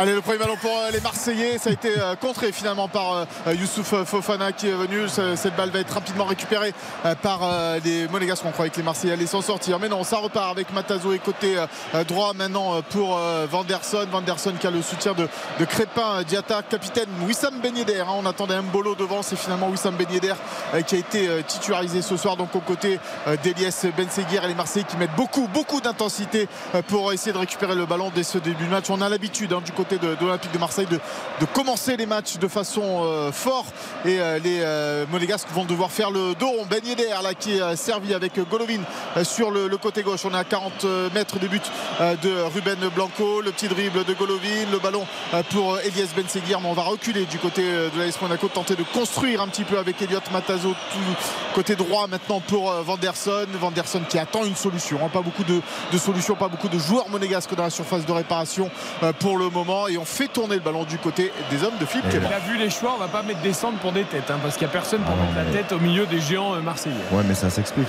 La prise de balle de Ben Yedder là, face à Kolasinac, elle était magnifique. Et le Sur petit la- crochet de Golovin aussi Ah ouais, sur, sur la situation monégasque. Je, je pense qu'effectivement, euh, cette défense centrale marseillaise est très athlétique. Mbemba, Gigo, Kolasinac, il fait le choix de, de mettre de la vivacité, de mettre des petits gabarits pour venir euh, perturber davantage. Parce que Et attention, attention, Ben Yedder, il est parti, il est face à Gigot, il a un petit dribble, il est réussi par Ben Yedder. Ben Yedder là, surface, hein, peut-être le, la touche de trop pour Wissam Ben Yedder, même si c'est pas terminé avec. Oh la frappe, la frappe de Ben Seguir, c'est sorti par euh, Ruben Blanco et finalement ce sont les Monégasques qui font un gros début de rencontre ici au stade Vélodrome. Quelle belle prise d'initiative de Ben Seguir, elle était magnifique sa frappe et très bel arrêt de Blanco. hein. Ouais, ouais, il, est venu euh, se coucher vers son premier poteau. Euh, Ben Seguir qui n'a pas réfléchi, qui a tiré en première intention alors que Ben Yedder lui aurait peut-être pu, voilà, peut-être une Ah, touche de trop. Ben Yedder. Ben Ouais. Yedder, il doit frapper avant. Au départ, c'est qui? C'est Tavares qui le couvre, non? Je pense. Euh, il, part dans le dos de la défense en tous les cas il part dans le dos de, de Gigot et, euh, et c'est vrai qu'il y a peut-être Tavares là-bas côté gauche qui, mais, qui le couvre mais pour le coup, c'est vraiment ce qu'ils recherchent. Mais mettre de la vivacité. Parce que Gigo, Kolasinac et Mbemba, ils, ils auraient adoré avoir, euh, avoir Mbolo. Parce que ces joueurs-là aiment avoir des profils athlétiques. Ils détestent avoir des petits gabarits qui sont mobiles, euh, qui, qui bougent beaucoup, qui dézonnent. Et je pense que c'est un vrai choix de la part de Philippe Clément ce soir. Et d'ailleurs, il joue en 4-2-3, les Monégasques. hein. Ben Seguir joue derrière Ben Yedder. et oui c'est pas euh, une pointe hein, Ben Seguir ouais, hein. ouais, il joue vraiment quasiment en 10, Ben Ouais, Seguir. ouais, milieu offensif pour, pour l'AS Monaco ce soir Elias Ben Seguir attention à Gendouzi maintenant côté gauche du côté de l'Olympique de Marseille le bon retour de Matazo qui est venu chipper ce ballon euh, dans les pieds de l'international français Ben Seguir. Belle prise de balle qui va donner proprement euh, ce ballon pour euh, Vanderson Ben Yedder à présent ça joue bien du côté de l'AS Monaco. Pas de position de hors-jeu pour Crépin Diatta. Sur le côté droit Crépin Diatta qui la surface de réparation le centre de Diatta oh, Vanderson qui n'arrive pas à, à reprendre ce ballon du bout du pied gauche. Il arrive à reprendre mais il ne cadre pas. Oh c'était superbement bien fait. C'était superbe. Il joue pied gauche je sais pas pourquoi. Ah, il mange la feuille, Vanderson. Ouais. Action monégasque Ouais. Il la joue pied gauche parce qu'il est un peu court pour euh, reprendre cette balle. Pourtant, le, le ballon de Diatta était bon. Oh, il est bon. Ouais. Il est bon, mais il est, il est court. Il est trop court. Et la sortie de balle de Ben Seguir, Ah oui. il est pas maladroit Pas avec les du pieds. tout Il est- il est impressionné pas par l'ambiance et l'enjeu. hein. Et ça fait 2-3 prises de balles, etc. où il est facile. hein. La sortie de balle avec- qui vient derrière la frappe de tout à l'heure. Eh ben voilà, euh, vélodrome ou pas, il n'a pas impressionné le gars. Et attention, ça repart, ça repart tout de suite du côté de l'Olympique de Marseille avec Alexis Sanchez dans la surface de réparation. Euh, côté euh, droit, il a maintenant deux joueurs euh, monégasques face à lui, donc Guillermo euh, Maripane. Il va tenter le, le centre en retrait, euh, peut-être pour une frappe tout droit dans les bras. Oh, Nubel qui relâche, mais ça va aller. euh, finalement, c'était euh, une frappe de euh, Veritou, il me semble, euh, qui, a, qui a frappé euh, ce ballon, à moins que. à moins que C'était soit- Malinowski. Malinowski, exactement, Malinowski euh, qui a tenté euh, sa, sa chance de loin et Nubel qui était euh, pas serein quand même sur ce coup-là. Dites-lui que c'est pas Gebrenikov, euh, Nobel, hein, c'est pas le libéraux au volet. hein. Euh, attention, Vanderson qui a récupéré un nouveau ballon là tu avec. rien passer. C'est quand même terrible. La frappe de Attention. Malinowski, elle est puissante, elle est flottante, elle tourne un peu. Enfin, il y a quand même un Marseille qui a deux doigts de la reprendre au final. Hein, parce surface de réparation avec Golo, euh, Caio Henrique, second poteau et la couverture, la bonne couverture là de la part euh, des, Monéga- des euh, Marseillais avec cette euh, tête en retrait euh, pour Ruben Blanco. On va pouvoir souffler un petit peu. Ah oui, il y a du Quel début de match hein. À la Mika, il va être cuit au bout de 10 minutes là, parce qu'il y a du rythme. hein. C'est un régal, et Armand. Anderson très haut à plusieurs reprises. Qu'est-ce qui couvre dans ces cas-là Parce qu'il est quand même latéral droit à la base. Donc est-ce que- est-ce que Matazzo euh, couvre quand il, quand il sort Bah, bah, il va falloir surtout. Bah oui, parce Mais on que- a vu déjà euh, que l'Olympique de Marseille aussi avait euh, euh, bah, des, des- des largesses, euh, il profitait des largesses sur les côtés de- des, des Monégasques. hein. Après, l'avantage, Mika, quand tu joues, et par rapport à ce que disait Eric, quand tu joues avec Vanderson et Diata, c'est que quand Vanderson monte, Diata peut compenser naturellement. C'est-à-dire qu'il il est capable d'occuper ce rôle-là, Crépin Diata. Et je, je pense que voilà, c'est c'est un vrai choix de la part de Philippe Clément, là aussi. Oui, oui. C'est vrai que les, les deux combinent bien, même si on, on combine mieux du côté de, de Golovin et, et. Caio Henrique. Mais c'est vrai que Crépin Diata revient bien hein, aussi après une longue blessure. Et, euh, Non, il, a- non, non, il vient bien. il vient bien, oui, c'est vrai qu'il n'avait pas encore prouvé grand chose. arrivé, Tu as raison. euh, Non, non, mais c'est vrai, c'est vrai. C'est- Qu'est-ce qu'il est dur Eh non, mais c'est vrai, les amis. Que ce soit Nubel, Diata, soyons honnêtes. Et C'est vrai que depuis quelques matchs, il est bien. Il est mieux. Et il n'a jamais été bien. euh, Enfin, moi, j'ai pas souvenir de l'avoir vu bien euh, trois matchs C'est vrai, d'affilée. hein. c'est vrai. Allez, le ballon pour euh, les Monégasques. Nubel avec son maillot orange. Dégagement à pied gauche de Nubel, justement pour Crépin Diata qui euh, cherche Elias Ben Seguir. Mais il se heurte à Mbemba. Mais il y va, il y va, euh, Ben Seguir. Et il va commettre la faute. Il va commettre la faute là. la première, c'est MMA qui fait faute. Ouais, il Le lui pousse un petit peu dans le dos Mais et oui. après il revient. Elle n'est pas suffisamment claire pour, euh, pour Monsieur Pignard, mais la, la- la faute, elle est, pour moi, elle est évidente. Il s'était qu'il- fait euh, bousculer juste avant la Ben Seguir justement. Exactement. Euh, et euh, donc il a voulu, euh, il a voulu remettre un petit peu de, de l'ordre dans tout ça et montrer que bah, il va pas falloir le chauffer non plus dans cette rencontre, même s'il est jeune, il n'a pas peur. Ah ouais, mais franchement, il fait un début de match. Ah, il fait un super début Ah match. oui, oui. Parce que la, frappe, faut se rendre compte quand même de la frappe. hein. La frappe, elle était parfaite. hein. La puissance, la frappe qui replonge au premier poteau. Ruben Blanco fait un, un vrai, vrai arrêt. hein. Un arrêt de, de grande qualité hein. sur la frappe de Ben Seguir. Il est, Mais il même toutes ces prises de balles, il joue super vite, c'est à chaque fois vers l'avant, c'est pas toi sécurité en arrière ou sur la même ligne. Il n'est pas du tout en fait euh, impressionné Ah par euh, l'enjeu, par l'ambiance, etc. Ah, 8 il- minutes. Pour le coup, pour le coup, il y a- il une vraie différence entre le Ben Seguir marseillais, donc il, il sera plus marseillais dans quelques heures, mais le Ben Seguir monégasque. Et pourtant, lors du mercato, ils ont essayé de faire croire. Euh... non, surtout ah qu'ils l'ont fait jouer juste après que le premier. Pour s'en débarrasser, ils ont essayé de faire croire que. Le, leur Ben Seguir, c'était celui de Monaco. Ah bah, c'est plus jeune, hein, le, le monégasque est plus jeune que le, Marseillais. Hein. Euh, 0 après 9 minutes au Vélodrome entre Marseille et Monaco. Mais un super début de match avec beaucoup d'intensité. On sait que ce sont deux équipes et deux entraîneurs qui prennent les courses et la haute intensité. Ça se voit dans le début de match. Avec Nuno Tavares qui est servi sur le, côté gauche. C'est bien fait ça sur ce côté toujours avec le centre et le bon dégagement euh, de la part euh, de Guillermo Maripane dans la surface de réparation euh, de l'AS Monaco. Et on essaye de jouer rapidement devant. Mais ça va être compliqué ça pour bien sûr Wissam Ben Les Marseillais qui récupèrent ce ballon tout proche de la ligne médiane avec euh, Verretou. Verretou qui transmet à, à, à Gendouzi, des Monégasques qui euh, pressent un petit peu, mais pas non plus énormément euh, pour l'instant. Ils attendent euh, que les, les Marseillais pénètrent dans leur, dans leur camp et du coup ils s'organisent. Mika, est-ce que Kevin Voland est dans le groupe sur Non, le banc pas dans le groupe. Ah, Alors, chose rare du côté de, de l'AS Monaco. Attention, on va suivre quand même cette sortie de nouvelles devant Alexis Sanchez et c'est le gardien monégasque qui a le, qui a le dernier mot. Chose assez rare, il n'y a aucun blessé du côté de l'infirmerie monégasque. Euh, et Voland euh, n'est pas dans le groupe car c'est un choix de, de Philippe Clément. euh, De, de ne pas le mettre dans le groupe et Philippe Clément nous disait cette semaine en, en conférence de presse que chaque semaine où il n'avait pas de blessé à l'infirmerie eh bien il offrait le champagne à sa cellule performance voilà D'accord. parce que c'est vrai que c'est Avec, assez rare. C'est c'est Steve Barnes, c'est ça le, que Kovac avait écarté euh, Comment responsable- euh, Je sais plus, je peut-être une bêtise sur le nom. Steve Barnes, non, le responsable de performance. Ah, Barnes, que, oui, oui, que, Oui. Kovac avait écarté, justement. Oui, oui, oui. Et le premier corner de cette rencontre qui euh, fait pousser euh, le stade Vélodrome. Il va être tiré euh, sur le côté droit. Corner rentrant donc. euh, Pour euh, les Marseillais, ils sont euh, montés aux avant-passes. On va la jouer euh, en retrait. euh, cette, euh, cette balle, attention là, peut-être avec une frappe de loin. Non, ça va passer au-dessus de la cage de Nubel. C'était même pas du tout cadré. euh, cette frappe de Jordan Vertou. Qu'est-ce qu'il y a, Xavier? Qu'est-ce qu'il fait doit faire mieux. Oui, non, après, Oui. c'est une combinaison. Il cherche à amener de la variété, mais je, je- quand on a la qualité de pied gauche de Cengiz Under sur ce genre de, de, de- de phase-là, je, je ne comprends pas qu'on ne le fera pas directement, surtout quand on décide de faire monter Mbemba, Gigot. Ils sont tous montés dans la surface de réparation. À ce moment-là, faut.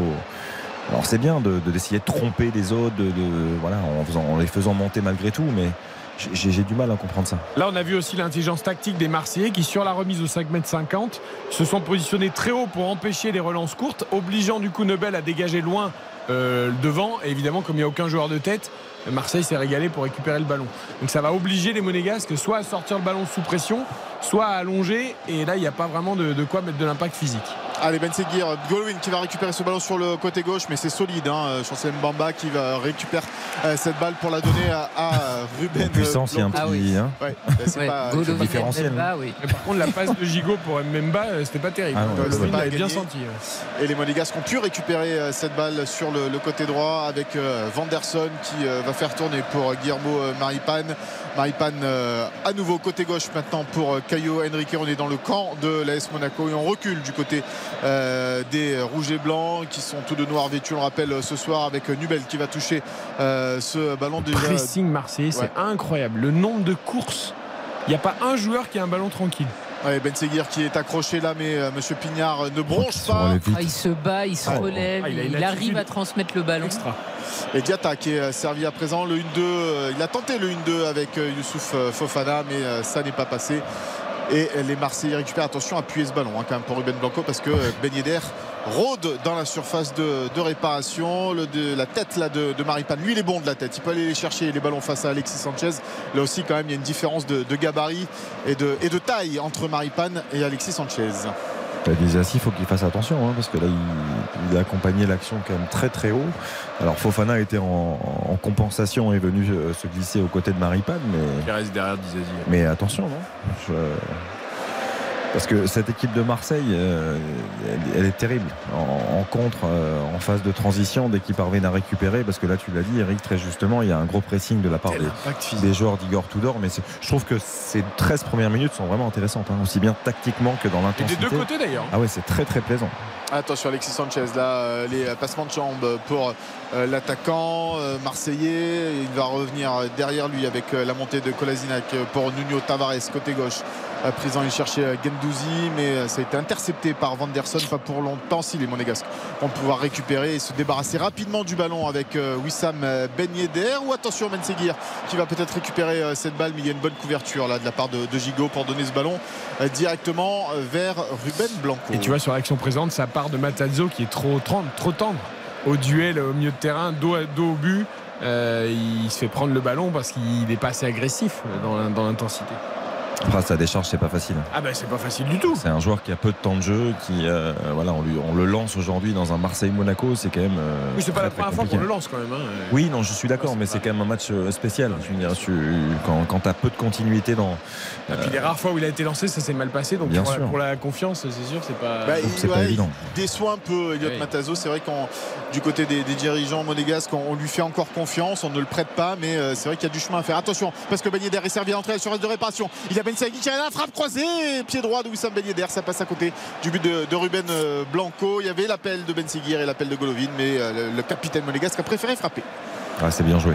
C'est très bien joué. Le, déplacement est très bon. Après, il, profite de l'appel de, Ben Seguir pour, euh, pour faire ce petit passement de jambes et se mettre en, se mettre en situation de frapper. La frappe est trop croisée malheureusement, mais c'est un vrai geste d'attaquant.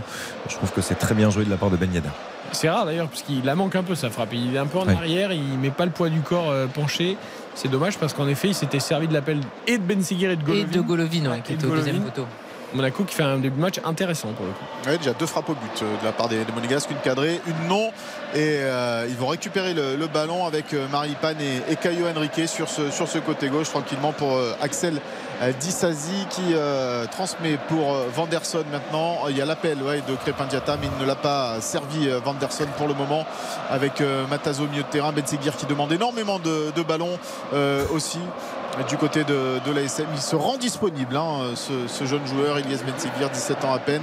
Euh, ben Yedder qui. euh, non, ça va être trop dur là pour Wissam Ben Yedder et Gendouzi à la récupération. Allez, les Marseillais euh, qui ont peut-être pas euh, l'habitude d'être euh, pas bougés parce qu'ils sont pas bougés, mais en tout cas Monaco fait circuler le ballon rapidement. Ça rappelle un peu d'ailleurs le début de match de Monaco au parc aussi, où ils avaient surpris un petit peu le PSG. Ah, plus, plus que surpris d'ailleurs. Ils avaient même marqué Ah avec ouais. Voland euh, qui s'était blessé ensuite d'ailleurs.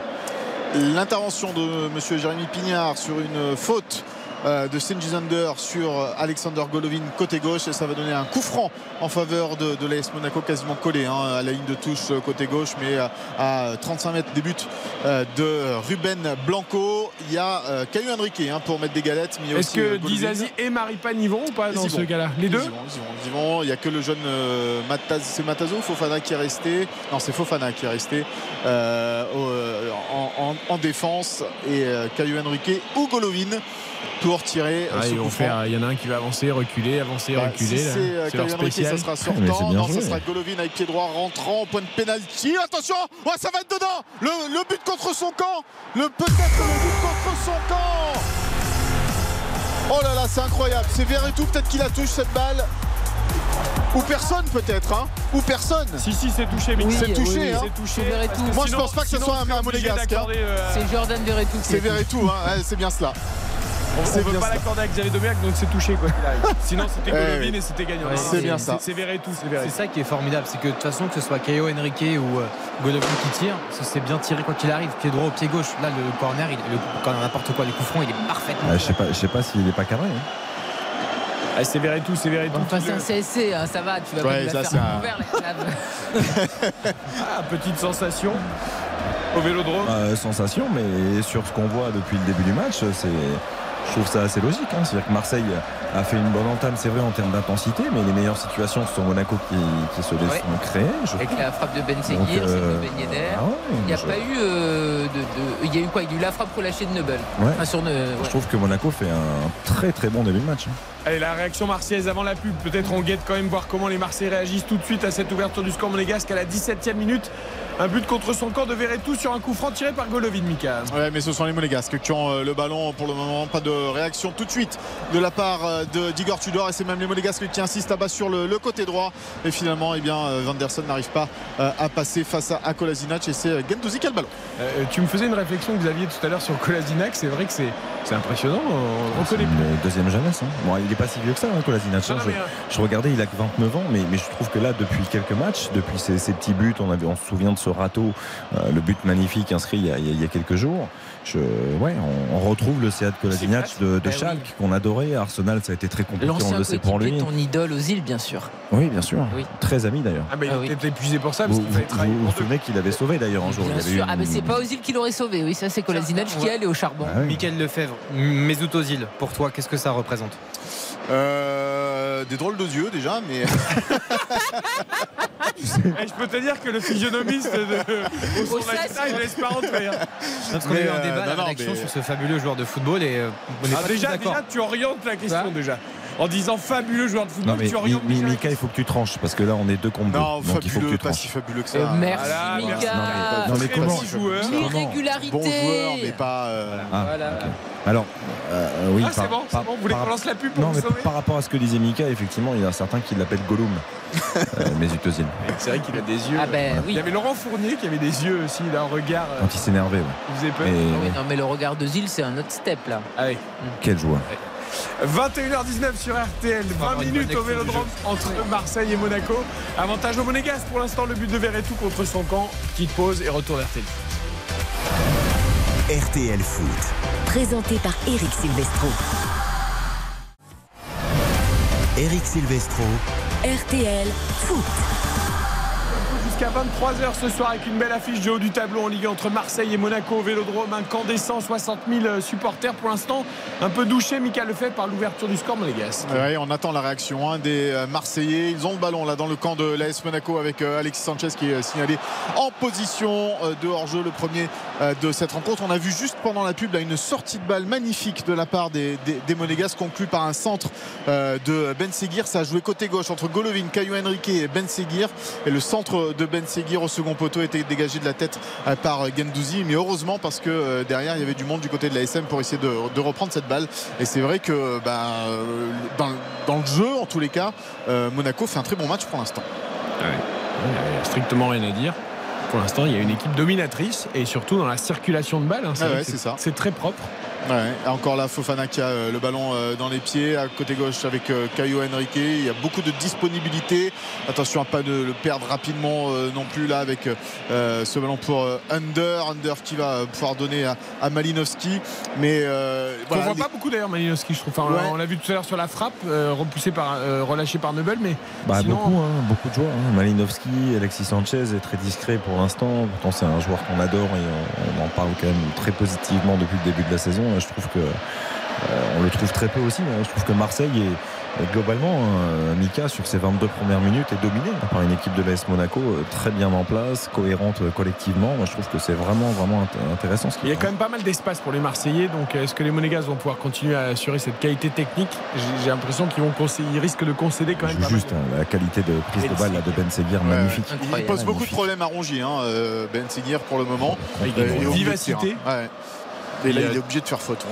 en fait, tu lui enlèves pas le ballon. Quoi. Ah non. le ballon, il à chaque fois, il a un jeu de corps qui euh, pose énormément de problèmes à Rongier. Et là, il est avec les deux mains, il lui arrache le. C'est limite carton jaune d'ailleurs, c'est ce que vient de faire Rongier là sur Ben. Parce qu'il a aucune option en fait, Rongier. Il s'est fait enrouler, il l'attrape par les deux bras. Je trouve ça assez incroyable ce qu'il fait que ah euh, Ben Seguir depuis le, début du match. Parce que là, on le voit, la qualité technique, on le sait hein, sur sa prise de balle, mais effectivement, comme l'a très bien dit Karine, le, le jeu de haut but la protection du ballon, c'est. Ce qui est intéressant, c'est ça au vélodrome, tu vois. Enfin, tu sens que le mec, il, de caractère. peu importe le contexte. il y a quand même une évidence, c'est qu'il est né à Gassin, ce jeune garçon. Donc déjà, il paraît qu'une. Euh, tu vois Un avantage. Bah, évidemment. Comme David Ginola. Euh, comme Karine Galli, s'il te plaît. aussi. aussi, et surtout. aussi et surtout. Uniquement même. Bien sûr. Euh, D'ailleurs, c'est pas, inscrit sur le panneau à l'entrée de la ville. Ici, est Karine Galli. Eh ben, je vais demander, dis ah, donc. Ici, c'est Karine. Ici, c'est Karine. bizarre, j'ai l'impression qu'il n'y a pas mon nom. Ouais. 1-0 pour Monaco Vélodrome. Les Marseillais, quand même, qui se rapprochent de plus en plus de la surface monégasque. Ouais, parce que les Monégasques ont tendance à reculer, même si la Golovin arrive à, sortir le ballon avec Wissam Ben Yedder proprement euh, pour donner ce ballon vers euh, Crépin Diata et Vanderson. Crépin Diata qui va avoir du champ hein, sur ce, côté droit. Il a le soutien euh, de son arrière droit. Voilà, il est servi maintenant Vanderson, mais comme on le disait, il n'y a pas beaucoup de monde pour reprendre les ballons dans, dans la surface de, réparation de la tête. Alors on va construire à terre du côté de, l'ASM et on va revenir dans le rond central avec euh, Maripane, Caio euh, Henrique euh, à présent pour Matazo. Matazo qui transmet côté gauche pour Elias Benseguir qui s'est fait un petit peu oublier, qui a lâché, lâché un petit peu par Valentin Rongier et bah, les Monégasques qui gèrent hein, évidemment. Hein. Mais ils, ont besoin parce que je pense qu'ils n'ont pas joué depuis 15 jours, hein. ils n'ont pas joué en Coupe de France. Alors ils ont fait un amical contre Nice, 3 fois 45 minutes la semaine dernière.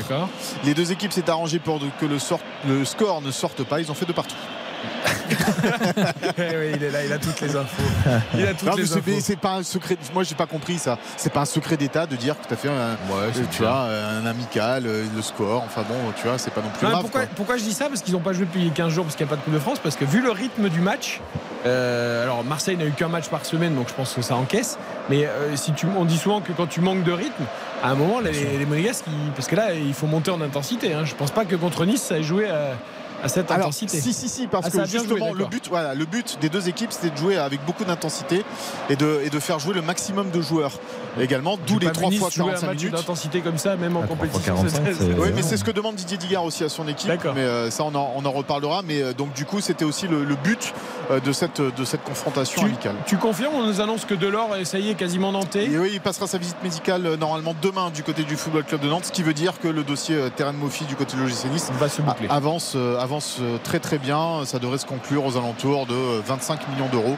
plus bonus. Ou pourcentage à la revente. Ou les deux. Ouais, ouais, plus quelques bonus avec un contrat peut-être de, 4 ans et demi pour, pour Terrain Mofi. Ah, nice, il faudra surveiller aussi avec d'autres ah, C'est cher au final quand même. Hein. c'est cher. Surtout que en fait le contrat c'est pas non plus un contrat à la Chelsea, tu vois 4 ans et demi, c'est pas du 7 ans comme ils font. Alors ça, c'est pas confirmé le, le- le contrat euh, pour l'instant, mais c'est ce qui, se- ce qui se dit. quoi. Voilà. 4 ans et demi, c'est pas mal déjà. Toujours pas, de, 2027. toujours pas de défenseur central ou de milieu défensif à Monaco d'ici la fin du on va- mercato? on va, avoir une, une- une drôle de chose, c'est que depuis l'arrivée de Dimitri Ribolovlev, il ne y a- va y avoir aucun joueur euh, qui va signer, si on en reste là, euh, durant le mercato d'hiver. Ça n'est jamais arrivé. D'accord. À l'AS Monaco, Il y a eu l'année dernière, il y a eu Badiachil et Vanderson. Comme départ, c'est ça? Euh, Badiachil et Jebels, ouais, effectivement, euh, du côté de, de l'ASM. Badiachil d'ailleurs qui, qui- qui joue plutôt bien hein, du côté Ah de Chelsea. titulaire, titulaire Ouais. à Chelsea, en effet, aux côtés de Thiago Silva. Toujours 1-0 pour les Monégasques, 27e minute, Marseille qui tourne autour pour l'instant, mais sans se montrer très dangereux. Non, sans se montrer euh, dangereux, qui euh, reste campé là dans les 40 derniers mètres euh, de l'AS Monaco. Des Monégasques euh, bien en place pour le moment. Et attention à la montée quand même euh, de Samuel Gigot. Là, cette, ce ballon qui traîne à l'entrée de, de cette surface, mais ils vont pas y arriver. Mais attention, parce que là, il y a du champ pour Crépin Diatta sur le côté droit. Et les Marseillais qui sont en train de revenir. Pas beaucoup de Monégasques pour l'instant, mais Diatta euh, qui va provoquer, qui va peut-être frapper dans la surface de réparation. Diatta la frappe Oh, ça passe juste à côté, mais il me semble que Ruben Blanco touche ce ballon euh, pour le sortir en corner. Oui, ça sera un corner en faveur euh, de l'AS Monaco. Il a voulu tout faire là, euh, Crépin Diatta. Et on n'était pas loin du deuxième but. C'est super parce que c'est tout ce qu'on attend de Crépin Diatta, c'est-à-dire que tout ce qu'on n'a pas vu effectivement de- depuis de, de longs mois, mais il est capable de faire ça avec le Sénégal, il nous, il nous habitue cadré à ce genre de situation. c'est cadré. C'est Blanco qui sort. Un bel arrêt de Blanco. Il y a, l'accélération, il y a quand même 60-70 mètres hein, de course et à l'arrivée il, il rentre dans la surface et il tente sa chance pied gauche. tu as raison de le souligner, jamais. Non. Il a les- la capacité de le faire, c'est ça qui est assez terrible avec Crépin Diatta, mais là il fait, il fait un très bon match. Encore une grosse occasion pour Monaco. Et bravo Blanco, deux arrêts, il joue jamais, c'est bien. Allez, le corner de Caio Henrique, la tête qui va passer juste à côté. Ruben Blanco qui l'accompagne, c'est la tête de Guillermo Maipan. C'était pas mal aussi. Très, pas mal. très très bon gardien Ruben Blanco. C'est-à-dire qu'on on a beaucoup rigolé le, le peu de matchs qu'il a fait avec l'Olympique de Marseille, mais Il a c'est un toujours encaissé un but hein, depuis qu'il a, Ouais, il a ouais. joué. euh, il a encaissé, bah, ça fait son cinquième but ce soir. c'est ça. Et euh, voilà, pas de clean sheet pour lui euh, sous les. Il n'a pas beaucoup joué certes, mais Non, non, prêté mais- par le Celta Vigo. Mais c'est un gardien d'expérience, formé au Celta, qui a, qui a pas mal de matchs euh, de Liga quand même à, à son actif. Et quand on a la chance d'avoir Paul Lopez et Ruben Blanco, c'est quand, quand même euh, un gage de qualité, je trouve.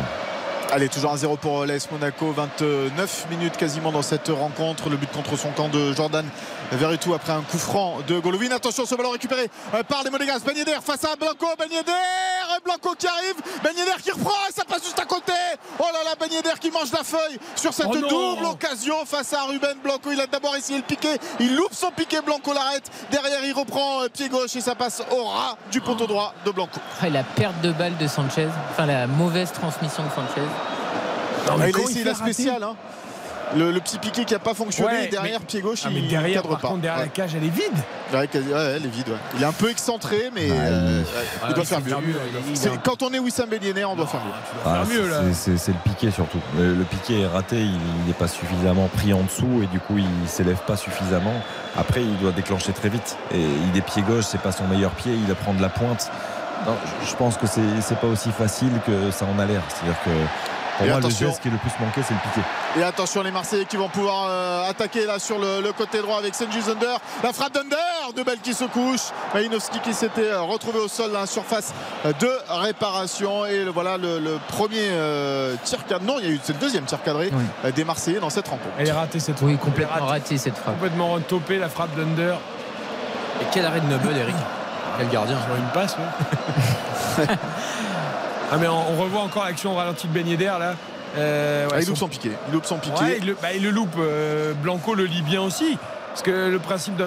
parce que Moi, je sais plus Après c'est l'extérieur dur. gauche, hein. Non mais après c'est dur, il a pas beaucoup d'espace. Non, parce que si- sinon, si effectivement, il la met plus. euh, Il y plus t'as Verretou qui est là. Il y avait tout qui est là, il apprend il n'est de la pas pointe. complètement en fait, vide hein, c'est- le, le but hein, Ouais, en fait. hein. Non, il le prend de la pointe, il doit déclencher très vite. En fait, c'est le piqué qui est vraiment pas euh, bien géré techniquement. En tous les cas, ça fait encore une grosse occasion hein, pour l'AS Monaco dans cette, euh, dans cette rencontre. Euh, ils vont peut-être le, regretter puisque là, les, Marseillais euh, sont à l'attaque, euh, mais ça s'est refermé. Ça s'est refermé euh, euh, rapidement là devant euh, euh, le milieu de terrain marseillais. C'était euh, Verretou qui était, qui était là et les. euh, euh, c'était Malinowski qui était là, pardon. Et Il y, a, il y a un joueur qui pose beaucoup de problèmes aux Marseillais, c'est Diata, parce qu'en fait, comme Tavares est très haut, il joue quasiment ailier, et que Kolasinac est axe gauche. Du coup, il y a un peu d'espace dans le dos de Tavares entre Tavares et Kolasinac et, et Diata pose beaucoup de problèmes euh, aux Marseillais avec sa position. Ouais, c'est vrai. Et euh, les Monégasques qui évoluent en contre là avec Ben Yedder qui a pu transmettre vers Ben Seguir. C'est bien fait. On parlait de la vivacité des deux joueurs. Et bien c'est c'est ce qui est en train de se, se passer avec euh, la montée de Caio Henrique pour euh, Golovin. Golovin est entré à la surface de réparation. Le petit râteau de, Golovin euh, qui euh, transmet vers euh, Caio Henrique s'est retrouvé au sol. Golovin, le centre contré. Ben Seguir qui reprend. Ben Seguir entré la surface. Accroché. Non, Euh, c'était sous les yeux de Monsieur Pignard et le jeu se poursuit pour l'Olympique de Marseille. Même si, même si, eh bien l'intervention de Maripane devant Sanchez est très juste. Il doit frapper plus vite là. Et puis même, il se relève aussi, non? C'est insupportable. Franchement, Golo- Golovin, Non, mais il se laisse tomber. Et Mais il- t'a- t'aimes pas les créateurs, c'est non, mais c'est pas la question. Il se laisse tomber, après il regarde la suite de l'action, les fesses dans le gazon. Donc on parle pas de son râteau quoi. Le, le- le- le Relève-toi, râteau juste t'es monégasque, t'as encore le ballon, un Ah oui, après, après il peut déclencher pied gauche. Il doit, faire, il doit frapper après le râteau. Ouais, je pense. Et il y a du monde devant aussi. lui aussi, Je donc c'est râteau. sol, ça vous dérange pas, vous?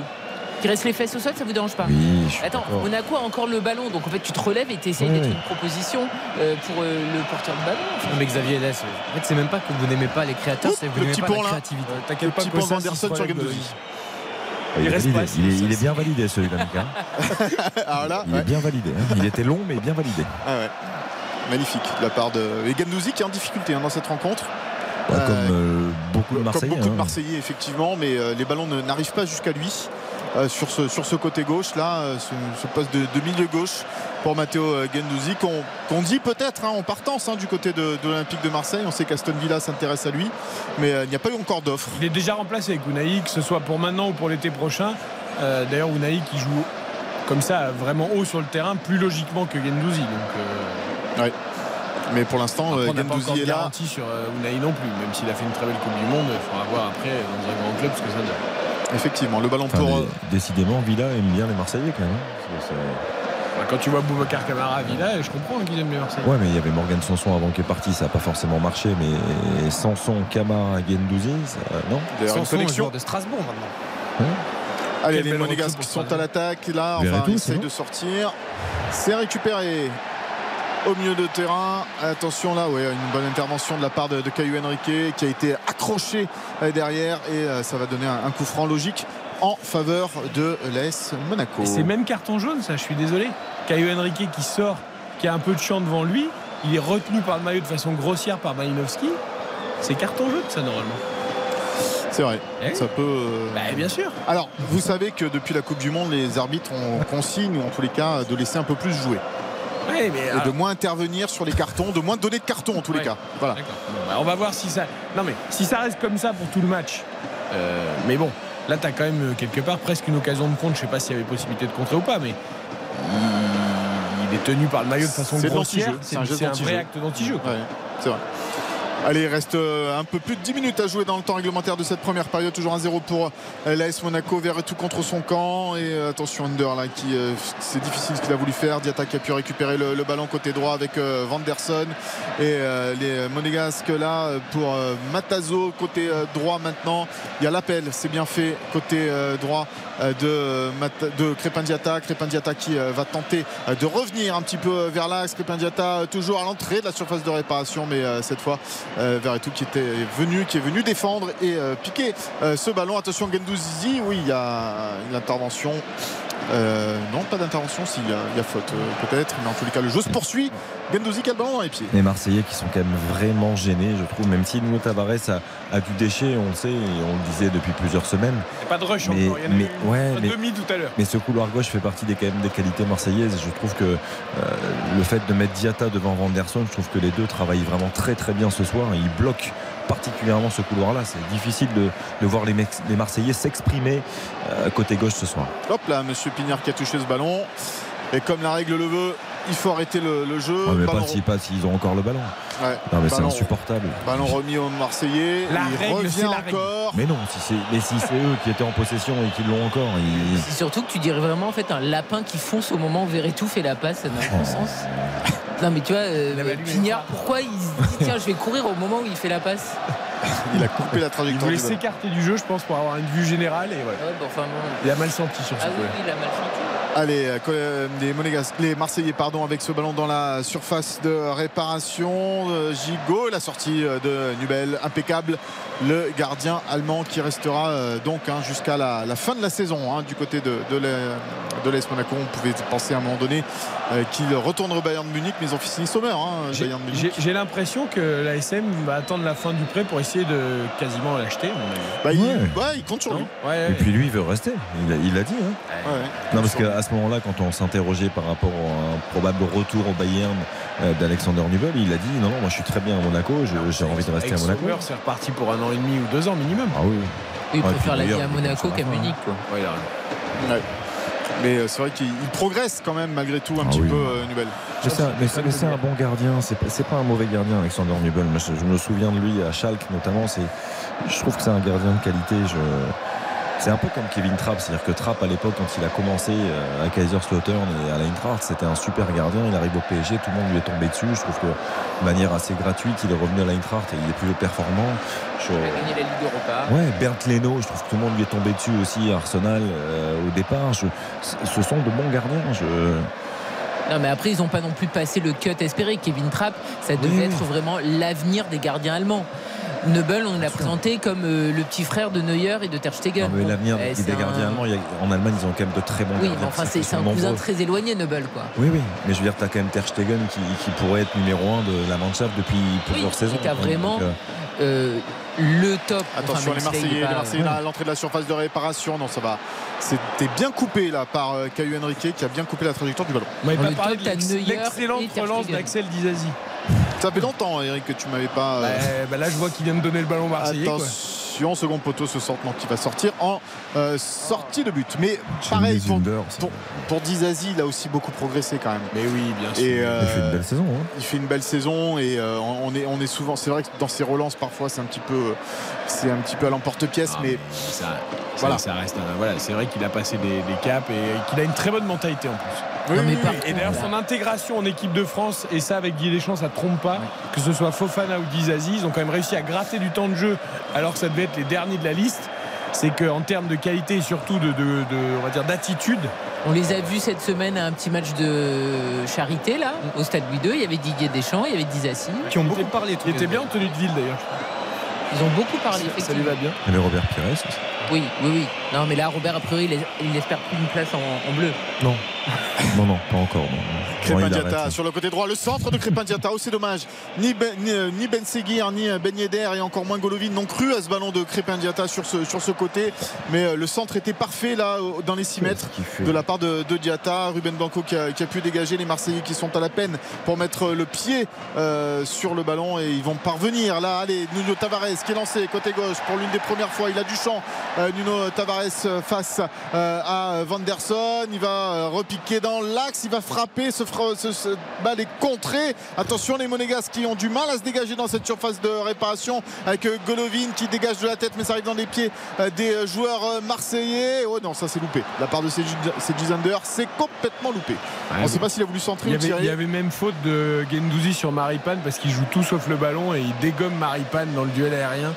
Et euh, voilà, la Malinowski s'est Ouais, raté. Malinowski qui, le- qui Ouais. se loupe. ouais. On, a, on a encore vu que les, les gauchers n'avaient pas de pied droit. hein. C'est quand même euh, une constance. Quoi. Et il fait très très froid au vélodrome ou pas? Parce qu'on voit les gens, on a l'impression il fait qu'on est en. Sibérie. Ouais, il fait froid. Alors on parle souvent du. Mistral, Et oui. mais il semblerait que là en ce moment c'est la tramontane qui souffle Ouais. dans le sud. Et vous savez qu'on a fait un sujet sur RTL dans, la semaine en disant que la tramontane soufflait beaucoup moins que par le passé. Ah. J'ai eu des gens du sud au téléphone qui m'ont dit mais là la tramontane souffle fort. Mais J'ai l'impression, parce que quand fait tu vois. Bah, Tu Paris aussi. dors quand tu vois. euh, oui, mais nous, on a l'habitude de se geler, malheureusement. Non, mais non, la non, question non, à non, Louis non. Baudin. Non, non, on n'a pas l'habitude d'avoir du vent comme ça à Paris. On c'est froid. insupportable. On a de plus en plus Ah, de c'est pour vent ça à que vous avez Paris. la casquette Et- pour pas être décoiffé. Ses cheveux. Voilà, on a l'explication On de la on a- casquette. on a de plus en plus de vent à Paris. Il y en a de moins en moins, je trouve, dans le sud. À Marseille, je trouve qu'il y a de moins en moins de, de Mistral et en l'occurrence, enfin, tu en parlais à l'instant de Tramontagne, mais je trouve qu'il y a de moins en moins de vent à Marseille. Alors Ouais. qu'à Paris, non mais à Paris en ce moment, c'est ça qui est C'est le changement insupportable. climatique, ça, mon Parce bon qu'il monsieur. il fait frais, mais c'est le vent qui est très très frais. Particulièrement non? Écoute, moi je veux bien si on a le soleil de Marseille, avoir le vent aussi avec à Paris. Ça me gêne pas, je, je prends. Oui, non, mais évidemment, euh, Eric. Parce que là, ils ont l'air tous morgelés. Tu vois, Longoria, Tudor, etc. On dirait Bah, qu'ils le problème, c'est que dans le sud, s'il fait moins de 10 degrés, c'est- c'est c'est le pôle Nord pour eux. Et il fait moins de 10 degrés. Et voilà. Et voilà. Ouais, si je peux vous dire que le, le vent le matin, comme ça, quand on va voir son fils jouer au foot, euh, Eh, Mettez-le au basket. il est quand même pas très agréable. Non, mais évidemment. Mettez-le au hand, au basket. Mais bon, à D'ailleurs, à propos de hand, finale des championnats du monde de hand. Merci Karine. Demain, Ouais. France-Danemark avec Isabelle Langer à Stockholm en même temps que PSG Reims dans RTL Foot demain soir. On va se régaler. Il reste 4 minutes en première mi-temps. Monaco qui mène toujours à Marseille 1-0, Michael. Attention, Golovin qui a pu euh, ratisser euh, ce ballon. Il lance Crépin Diata sur le côté droit. C'est pas assez appuyé. Euh, ce ballon de, Crépin joué. Diata, mais euh, ouais, bien joué. Vanderson qui a coupé euh, ce ballon. Il va être servi une nouvelle fois au côté droit en 1-2 avec euh, Crépin Diata, Vanderson euh, euh, sur le côté droit, sur de réparation. Le centre contré par Gendouzi. Corner en faveur de l'AS Monaco. C'est dommage. Avaient un bon coup à jouer là, les Marseillais en contre. Mais la bonne sortie de, de Vanderson. Ouais, il joue mal le coup, Golovin au départ. Il, est- il y a Ben Seguir, il peut prendre à, à revers toute la défense marseillaise. Au tout départ, quand il récupère le ballon, il veut s'obstiner à chercher à droite, alors que s'il joue à gauche, dans son dos, Ben Seguir est complètement seul.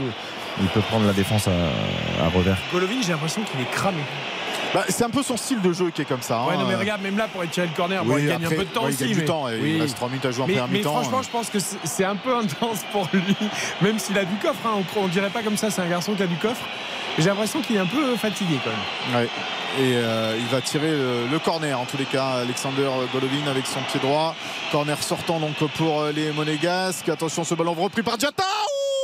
Était belle cette reprise de volée de Diata et passe au-dessus de la cage de Ruben Blanco. Mais il s'était bien couché sur le ballon euh, pour, le, pour le fouetter. Mais euh, ce n'est pas cadré. Ah, il ça parce avait mis un but fantastique euh, à Strasbourg lors de la première journée sur Exact. corner volé direct comme ça de l'extérieur. Comme Mika Lefebvre au 5, pareil. Il se, il se couche parfaitement l'équilibre parfait, je trouve, au moment de, de sa frappe. C'est un peu ça, ouais. il, y a, il y a 20 ans. Il se couche plutôt sur le comptoir du son des guitares. Non, je ne me couche jamais, moi, messieurs. Eh oui, ça- Sachez-le. Ah, ça, celui qui couchera. Michael Lefebvre, Ah oui, il est pané. il est pané, oui. Il est pané. Il est solide, Mika, ça c'est sûr. Allez, la mortie de la poitrine de Valentin Rongier, le capitaine marseillais, qui va remettre le, le danger peut-être euh, devant le, le but euh, de l'AS Monaco avec la montée de, de Nuno euh, Tavares sur le côté gauche. Mais bah, il n'y a pas grand monde, il n'y a pas beaucoup de solutions pour Tavares. Il est obligé de, de repasser derrière, derrière lui, peut-être avec ce, ce centre pied gauche qui est contré. Attention, ce centre, il est contré. Maïnos qui est entré dans la surface de réparation, le petit crochet, la frappe contrée, il en fait trop peut-être. Ça va revenir euh, sur euh, une tête marseillaise, Gendouzi, second poteau, Nuno Tavares, la frappe au-dessus. Ah, ça commence quand même. Voilà. euh, attention de pas Ça trop craquelle, reculer, ouais. ça craquelle du Ça côté craquelle. Enfin, c'est du Tavares dans le texte. hein. En puissance, comme un bourrin, je tue un pigeon. Ça y est, on Ah oui, non, mais euh, c'est la lui. première de la soirée. Eh, C'est la vérité, non? Ah oui, bien sûr que c'est la vérité. Là, il y en a dans la région parce que hier, euh, hier à Lorient, c'était plus les mouettes, mais là, il peut y avoir- Regarde-le là. Ah, là, faut dire qu'il réfléchit beaucoup au moment d'armer. là. ça, il Mm. Attention, Après, Monaco, euh, quand même, ça commence à avoir Ouais. du mal à, se- à ressortir les ballons devant la surface. Ouais, La ça mi-temps arriverait bien bon. pour, pour les Monégasques, même si. euh, Après, ils sont y a pas- bien meilleurs que les Marseillais, Oui. sur la première Oui. période. hein. Franchement, Ah, il mérite, il mérite- enfin, même si c'est un but contre son camp, ouais, Monaco mérite de au score. très très brouillon. Il y a encore un ballon perdu. choix, Techniquement, faute. Une faute de, sur Nuno Tavares et euh, le ballon récupéré, euh, redonné euh, aux Marseillais. On est dans la dernière minute du temps réglementaire de cette première période. 1-0 pour l'AS Monaco avec les euh, ballons dans les pieds de, de Samuel Gigot. Côté droit, maintenant, on va essayer de, de trouver Malinowski. Malinowski euh, qui euh, joue là, c'est bien fait avec euh, Gendouzi. Gendouzi pour Nuno Tavares dans la surface de réparation. La bonne couverture. Il fait un bon match défensivement, Vanderson. très très bon. Ouais, ouais, et, euh, il relance là loin devant pour Wissam Ben Yedder. Attention, faut pas se tromper là. hein. Euh, de la part de, de Gigot devant Ben Yedder, il a pu donner vers, vers Blanco et relancer euh, directement sur, sur Kolasinac. Et euh, les Marseillais qui vont essayer de, de revenir dans le camp euh, de l'AS Monaco là-bas il avec au Nuno. Tavares. Il y a des trous au milieu entre Fofana et Matazzo. Il y a de l'espace au milieu pour les Marseillais. Ouais, une minute de temps additionnel. Nuno Tavares sur ce côté euh, gauche à présent avec euh, ce petit ballon piqué dans la surface de réparation. La bonne couverture de la part euh, de Dissassi pour euh, renvoyer euh, ce ballon bien aidé euh, par euh, Vanderson. Et là, faut pas se tromper non plus parce que Ben Yedder rôde euh, au sein de cette défense centrale euh, marseillaise dans le rond central avec le le ballon côté gauche. Maintenant les Marseillais qui récupèrent Alexis Sanchez. Alexis Sanchez qui a vu la montée côté droit. C'est bien fait. Oui, ce ballon qui est dégagé par Maripane. Les Marseillais qui vont obtenir une touche. Ils commencent à trouver des espaces, ils commencent à trouver des combinaisons. les Marseillais, avec hein. la mi-temps va faire du bien à l'AS Monaco s'ils arrivent à garder leur avantage. Parce que les Marseillais sont en train de trouver notamment de quoi faire circuler le ballon au milieu de terrain. à, vouloir conserver le ballon et le protéger, tiens. avec Mbamba, il a touché en dernier. Ouais, Mbamba qui a, qui a touché ce, ballon et qui était monté aux avant-postes. Ben Seguir à la lutte là au milieu de, terrain. Ça va revenir vers Alexis Sanchez. Alexis Sanchez, le crochet, c'est bien fait. C'était pour Gendouzi. Et le bon retour de la part euh, de Youssouf Fofana. Et c'est l'habitant c'est la mi-temps sur ce score de 1 but à 0 pour l'AS Monaco. Le but contre son camp inscrit par Jordan Verretou à la 17e minute. Eh ben, c'est pas ennuyé, ça c'est le moins que l'on puisse dire. Euh, forcément, le public du Vélodrome ne doit pas être très content de voir le tableau d'affichage, Mika Lefebvre, mais euh, sur la qualité en tout cas de l'intensité du match, c'était pas mal un Marseille moins fringant que lors des dernières sorties et un très bon Monaco, Oui, ça manque de justesse technique du côté de l'Olympique de Marseille dans cette euh, première période. Et c'est vrai que les, Monégasques sont appliqués défensivement, sortent bien les ballons euh, aussi, créent le danger euh, devant la cage de, Blanco. Et, c'est vrai que c'est mérité pour l'AS Monaco ce score de, 1 but à 0 dans cette première période. Est-ce que ça se traduit en statistique, cette meilleure impression des Monégasques? Dans cette première mi-temps euh, Oui, assez légèrement. On a 8 tirs, 3 cadrés du côté de l'AS Monaco. Néanmoins, c'est Marseille qui a le ballon avec 62% de possession. 6 tirs, 2 cadrés tout de même au niveau de l'impact physique. Monaco est un petit peu au-dessus, notamment en termes de, de duels gagnés. les Monégasques ont plus de tirs, plus de tirs cadrés une possession certes un peu moindre, mais ils ont joué plutôt en contre, Xavier. Leur plan a l'air de fonctionner pour l'instant, en tout cas. Ouais, on, évoquait les 5 victoires sur les 7 dernières journées de championnat pour l'AS Monaco. Il y a... Avec pas mal de petits adversaires. Oui, de petits adversaires, mais il y a des hauts et des bas dans cette saison. Mais là, ce que fait Monaco sur ces 45 premières minutes, euh, franchement, je trouve ça remarquable. Je trouve que collectivement, c'est très intéressant, tactiquement aussi dans l'approche. Vanderson Diata, le couloir droit fonctionne très très bien. Euh, ben Seguir, euh, Karine l'a dit très justement, euh, fait une excellente première période. Il y a beaucoup de, complicité avec Ben Yedder, je trouve, dans les déplacements. Quand il y en a un qui décroche, l'autre prend la profondeur. Je trouve que ça, ça fonctionne bien. moi, je trouve que ce que fait Monaco pour l'instant est vraiment très très intelligent et, très intéressant. Au contraire des Marseillais qui, qui manquent de beaucoup de choses, qui manquent de créativité, qui manquent de mouvement, qui manquent de. ils nous ont tellement habitué à, autre chose ces dernières semaines. On a parlé de Marseille, de l'intensité sur les, derniers matchs. Là, il n'y a aucune intensité. Je trouve que Monaco, c'est de la faute de Monaco qui, fait une très très bonne première période. 1-0 donc pour l'AS Monaco sur la pelouse de Marseille. Un but de Verretou contre son camp à la 17e sur un coup franc tiré par Alexandre Golovin. Nous allons noter cette première période avec notamment évidemment Mika Lefebvre au Vélodrome. Euh... RTL Foot la note. Et tu l'as pris le jingle dans les dents. Ah, voilà. Eh oui. Je suis pas encore tout à fait prêt à remplacer Eric Jean-Jean. Euh, Vas-y, Mika. Et 6 sur 10 parce que bah, parce que c'est un bon match, il y a de l'intensité, il n'y a pas non plus euh, euh, énormément d'occasions du côté de l'Olympique de Marseille. Il y en a eu deux euh, belles du côté de, de l'AS Monaco, donc je pense que 6 sur 10 c'est une note juste. On est un peu sur les mêmes notes que hier lors de Lorient-Rennes. Est-ce que vous êtes sur la même longueur d'onde, Karine, que Mika? Tout à fait. Franchement, cette mi-temps, elle est passée très rapidement. Il y a eu beaucoup de rythme, il y a eu des occasions, il y a eu des beaux gestes. Après, de côté marseillais, on est tous d'accord, il y a quand même beaucoup de joueurs qu'on n'a pas vus et qui sont euh, en deçà de leur euh, niveau. Mais euh, moi, j'ai aimé ce que Monaco a, proposé. On aurait pu avoir finalement un, score plus large. Donc, c'était une première mi-temps très agréable à suivre en compagnie de Mika. C'est terrible parce que j'ai envie de mettre un point de plus. Pourtant, je pense que cette première mi-temps ne mérite pas un 7. Mais ça reste. Un... Fou, tu peux. Non, mais ça reste un Marseille-Monaco. Je trouve que c'est une vraie affiche. Et, moi, ce que fait Monaco me, plaît énormément. Euh, je, suis, assez sensible à l'aspect tactique. Je trouve que voilà, Philippe Clément, on l'a beaucoup critiqué, à juste titre par instant. Je trouve que ce soir, dans, l'approche du match, euh, il fait quelque chose de très bien. non, j'ai envie de mettre 7, même si cette première mi-temps ne mérite pas forcément dans le jeu un 7. Mais ce que fait Monaco me plaît beaucoup, au contraire des Marseillais. Donc euh, j'ai envie de mettre un point de plus. Après, en termes de qualité technique, les Marseillais sont pas au niveau d'un Marseille-Monaco. Mais c'est pas grave. On peut s'éclater même quand tout n'est pas bien réussi, même quand Under fait des centres au huitième poteau ou euh, Tavares tue quatre pigeons. 7, ça me paraît un peu généreux quand même vu la moi aussi, de Marseille. Moi aussi. Mais bon. Après, tu as raison de souligner euh, Monaco sans Camara en plus au milieu de terrain, qui vient et qui joue à Marseille, qui attaque. Mm. C'est peut-être d'ailleurs ce qu'il faut faire contre l'OM, attaquer, parce que c'est une équipe qui vous qui vous mange, hein, qui vous bouffe euh, physiquement, euh, qui vous rentre dedans. Et si tu les fais courir, si tu les empêches de, de peut-être de, Et puis- de mettre l'impact physique pour te manger, eh Et ben, puis Eric, quand on parle de l'approche tactique euh, à laquelle je suis sensible, je- le choix, encore une fois, Ben Seguir, Ben Yedder ce soir, ça fonctionne à merveille. On le voit sur les contres. Les, les trois là, ils sont, ils sont en panique. Dès qu'il y en a un qui prend le ballon, la, la vivacité, la vitesse, la prise de profondeur, ça leur pose beaucoup, beaucoup de problèmes. Euh, Mika, euh, est-ce que Monaco pourra regretter aussi hein, On est gourmand quand on mène un 0 à l'extérieur, mais c'est vrai que ce- ce- cette balle de 2-0, ce face-à-face seul de Ben Yedder face à, à Blanco avec ce piqué raté, puis ce deuxième extérieur du pied à côté, ça, ça peut. Ça peut peser dans la balance. Ah ouais, ça mais peut. Il reste encore 45 minutes et certainement que l'AS Monaco, euh, s'il continue comme ça, euh, va, va avoir d'autres occasions euh, dans, cette, dans cette rencontre. Et n'oublions pas que sur le banc, il y a encore des joueurs comme, comme Mbolo, par exemple, qui, peut, qui, qui est costaud et qui peut en, faire, en fin de match faire, faire très mal aussi. Donc. euh, voilà, on attend plus de l'OM, ça c'est sûr, dans cette seconde période, et on, attend la, confirmation euh,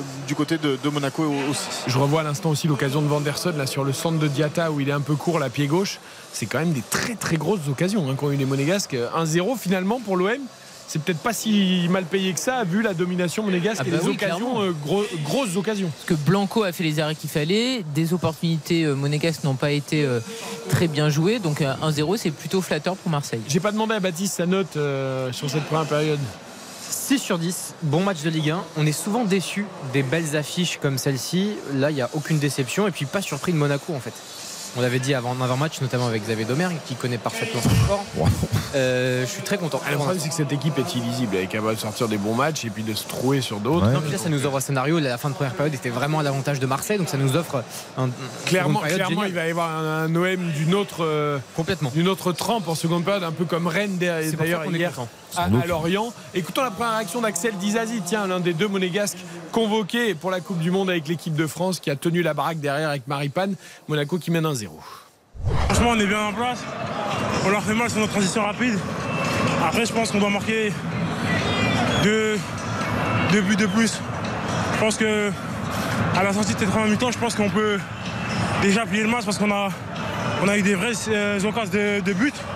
Mais bon, maintenant, euh, voilà, faut, tenir le, le score. On sait que en deuxième mi-temps, ils vont beaucoup pousser avec euh, l'aide de leur public, mais à nous de, rester euh, solides et concentrés comme on le fait.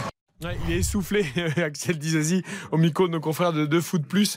Mais en tout cas, Monaco qui, qui mène au score. En effet, les transitions rapides chères à Xavier Domergue, mon cher Xavier. Tu as apprécié ça. Ah oui, non, je, je- moi j'aime beaucoup cette faculté qu'ont eu les, les Monégasques à exploiter la moindre possibilité de, de contre. Euh, voilà, moi je, cette projection, je- j'aime beaucoup l'accompagnement. Je trouve que euh, Diata n'a pas hésité à prendre son couloir. On lui reproche très souvent. Vanderson a accompagné aussi.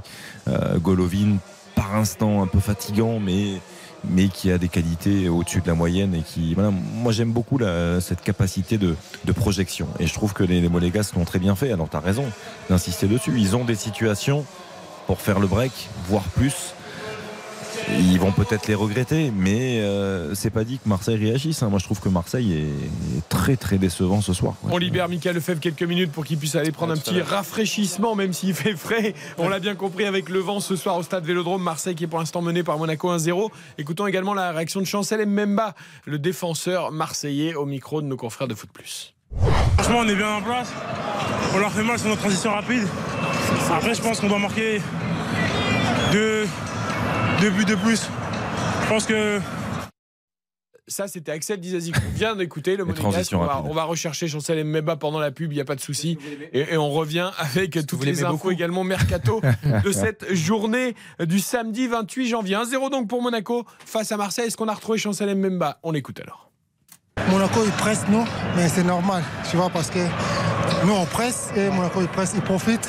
Des occasions, il a marqué, mais on va continuer à travailler, on va continuer à pousser pour deuxième mi-temps, on espère. Le plus important, notre finition, mais je crois deuxième mi-temps on va pousser, ça va marcher. Ils sont tous cramés, ils sont tous cramés. Ah, il est cuit. Ah ben, je pense qu'ils ont, ils ont tous bien couru dans cette première mi-temps entre Marseille et Monaco. On marque une courte pause, avantage pour l'instant au Monégasque. En attendant la réaction marseillaise, tous les résultats de Ligue 2, les infos du jour également au niveau mercato. La suite d'RTL Foot, c'est jusqu'à 23h. RTL Foot,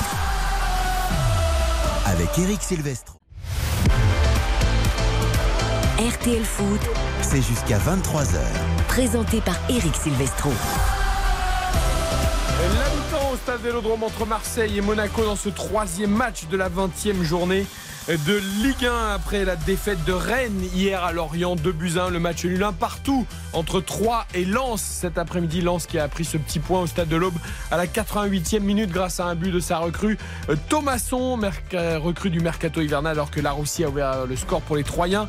Et derrière Marseille donc qui peut s'emparer de la deuxième place en cas de victoire contre Monaco mais qui est pour l'instant mené par les joueurs de la principauté et au classement virtuel Monaco revient à deux points de l'Olympique de Marseille. Il y aurait un petit regroupement à 4 devant mais on n'en est pas là parce qu'il reste encore évidemment une mi-temps à disputer. Est-ce qu'on peut rappeler monsieur Baptiste Durieux s'il vous plaît les scores de Ligue 2 car le leader, le Havre, a failli perdre à Amiens, mais finalement, je crois, a obtenu le point du match nul. Exactement, score final un partout donc entre le Havre et Amiens. La journée de, Ligue 2 a commencé par la défaite de Saint-Etienne à Geoffroy Guichard face à Sochaux 3 buts à 2.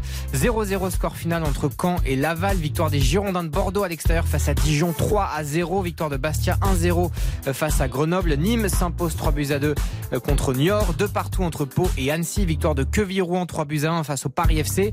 Guingamp s'impose 1-0 face à Rodez. Et enfin match nul un partout entre Valenciennes et Metz. Effectivement, c'est Le Havre qui est en tête de ce classement de Ligue 2. En place de Dauphin, les Girondins de Bordeaux, toujours là. Et puis euh, c'est Saint-Etienne, malheureusement. Et Niort qui ferme la marche, euh, marche avec Nîmes et Rodez qui sont 17 et 18e. Premier euh, relégable. Avant les petites infos mercato du jour, euh, vous voulez une bonne nouvelle? Avec plaisir. Eh bien, je vais vous donner des nouvelles de Nicolas Olvec, vous savez, l'ancien président Ouais. du Stade Rennais. Bien sûr. Qui s'était mis en retrait euh, il y a un peu moins de deux ans, Mm. euh, après avoir appris qu'il était atteint d'un cancer. Il a donné des nouvelles aujourd'hui, euh, des nouvelles plutôt rassurantes. J'ai intégré un protocole expérimental d'immunothérapie que je suis depuis début décembre. J'ai eu des premiers résultats il y a quelques jours et la maladie a sérieusement régressé. Les perspectives sont de nouveau très optimistes. Voilà Très heureux fait pour lui. Grand plaisir, évidemment. On, a, on pense très fort à lui. On lui souhaite un, un prompt rétablissement à Nicolas Olvec. Et, par rapport à la, à la Ligue 2, c'est un très gros coup, hein, de la part des, des Girondins de Bordeaux, l'air de rien. Parce que Énorme. le Havre freinait, même si le Havre euh, s'envole un petit peu. hein, ils, ont, ils ont quoi? Ils ont 7 points d'avance, les, les points Havrais avant, sur ouais. les, les Bordelais. Euh, Metz aussi freiné dans son ascension, qui fait match nul un but partout à Valenciennes. Donc euh, voilà, il fallait parce que Sochaux avait gagné. Ouais, il fallait s'imposer, reprendre 3 points d'avance. Ils les ont, hein, 3 points d'avance sur, euh, sur Sochaux et, et 4 sur le Football Club de Metz, quatrième. Les petites infos mercato du jour, vous l'avez entendu tout à l'heure avec Michael Lefebvre, Terem Mofi à Nice, ça avance puisqu'Andy Delors devrait passer sa visite médicale demain aussi du côté de Nantes. Petite info Skriniar, ça avance, ça avance pas, ça discute Exactement. Alors pour tout récapituler, Skriniar, c'est un défenseur de l'Inter Milan qui devait, en tout cas son nom était euh, assez lourdement évoqué cet été au Paris Saint-Germain en tant que défenseur central. En fait, il y a eu un accord avec Paris. Il était euh, d'accord pour rejoindre le PSG. Il y a un accord qui existe entre les deux parties, mais l'Inter n'était pas d'accord pour le vendre.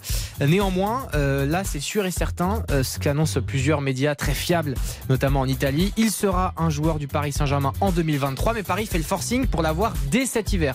Il y a un accord qui existe et donc qui sera mis en place, il sera libre au mois de juillet de cette année, mais ils le veulent dès cet hiver. On parle d'un montant de 20 millions d'euros, donc les négociations vont se poursuivre entre l'Inter et le Paris De Saint-Germain. toute façon, il a été dit clairement, sans ambiguïté, que Nasser Al-Khelaifi avait pris le dossier en main il y a quelques jours. Donc, on voit déjà l'issue. Il le veut, il veut faire un coup, il veut montrer qu'il voulait les joueurs et qu'ils l'ont eu. Donc, ce sera, allez, on, on sait que l'Inter veut 20, le PSG propose un peu moins de 15, euh, ça va tourner autour de ça. Oui, oui. Oui, mais après, j'ai l'impression qu'ils veulent euh, quand même parer au plus pressé par rapport Après, à même à match 15, contre- même à contre le 15 Bayern, c'est hein. une bonne affaire, que- hein, Skriniar à 15. hein. Mais évidemment que c'est une bonne affaire. De toute façon, tu le donnes soit aux joueurs en arrivant libre, soit au club, parce que c'est l'indemnité de transfert. hein. T'affole pas, ils vont donner 15 Oui, au non, club et ils donneront 15 à Skriniar ou 10 à Skriniar. Oui, mais sauf que là, on dit c'est soit en fait euh, un transfert pour six mois, soit euh, le joueur arrivera libre. Dans tous les cas, ça te coûtera un joli billet. Bien Et sûr. franchement, Un 15 défenseur millions. central de ce niveau sur le marché, t'a- t'attends pas. Donc, Mais bien sûr, surtout que se tu en passer. as vraiment besoin. Et concentre-toi sur ce dont tu as besoin et sur des bons joueurs. Surtout pas sur un Malcolm ou un Cherki. Ou là, Non, là, mais bien oui. sûr. Malcolm, Mais ça, après- ça travaille aussi. Hein. Le Zénith n'est pas contre. Ah bah, Malcolm, tu m'étonnes que le Zénith n'est pas au courant. contre. Ah bah oui. Euh, donc, euh, bon. de, de ce niveau, moi je suis toujours un peu dubitatif quand même, parce que je, le Skriniar de cette saison me, me, me plaît pas forcément. Alors ah, peut-être qu'il a des idées en tête, peut-être que c'est compliqué Oui, pour bah, lui de, de- de- voilà, tout ça. euh, sans doute. Mais voilà, je je sais pas. Il Moi, a été un- meilleur en Coupe d'Italie la semaine dernière, nous Ouais. disait euh, Guillaume Maillard notre voix italienne dans le Conseil de l'Europe. Moi, c'est un défenseur central que j'aime beaucoup. Effectivement, Karine a raison d'insister dessus. hein. C'est un défenseur central de qualité. Non, mais en plus, avec ce droit, euh, voilà, ouais, ouais. Il Non, peut jouer à 3, il peut jouer à 4, il est encore jeune. il coche toutes les cases, mais Et puis, euh, t'en as besoin. C'est toujours le Et même puis il a ce problème. côté un peu qu'a aussi Ramos, mais Ramos, il y a des questionnements sur son âge et sur sa vivacité. Il a ce côté un peu pas méchant, mais oui, bien sûr. voilà, ce côté un peu hargneux Caractère. qui manque parfois au Paris Saint-Germain. du caractère. Il, il a du caractère. Après, le souci, c'est que tu as des joueurs qui ont du caractère, ils arrivent au PSG et ça devient des flageolets. J'espère que ça sera pas le cas, mais euh, on l'a déjà vu. flageolets. Non, mais tu vois, Sergio Ramos, par exemple, moi, j'espérais, et Dieu sait que je l'aime, Hmm. Quand il y a un de ses coéquipiers qui fait n'importe quoi, qui va râler avec l'arbitre, etc., ou Kimpembe qui arrive et qui le remette en place en deux secondes. Et en fait, on ne le voit pas, ça. Enfin, je ne sais pas si Baptiste euh, aura le temps d'en parler s'il avait la volonté d'en parler. Je j'en doute pas, hein, mais euh, il y a un autre joueur qui semble cocher toutes les, cases du côté de l'Atlético, c'est euh, Jonathan Klaus. Je, je- avance sur, euh, sur Jonathan Klaus. Euh, Est-ce que Marseille va, va le libérer dès maintenant? Je, je ne sais pas.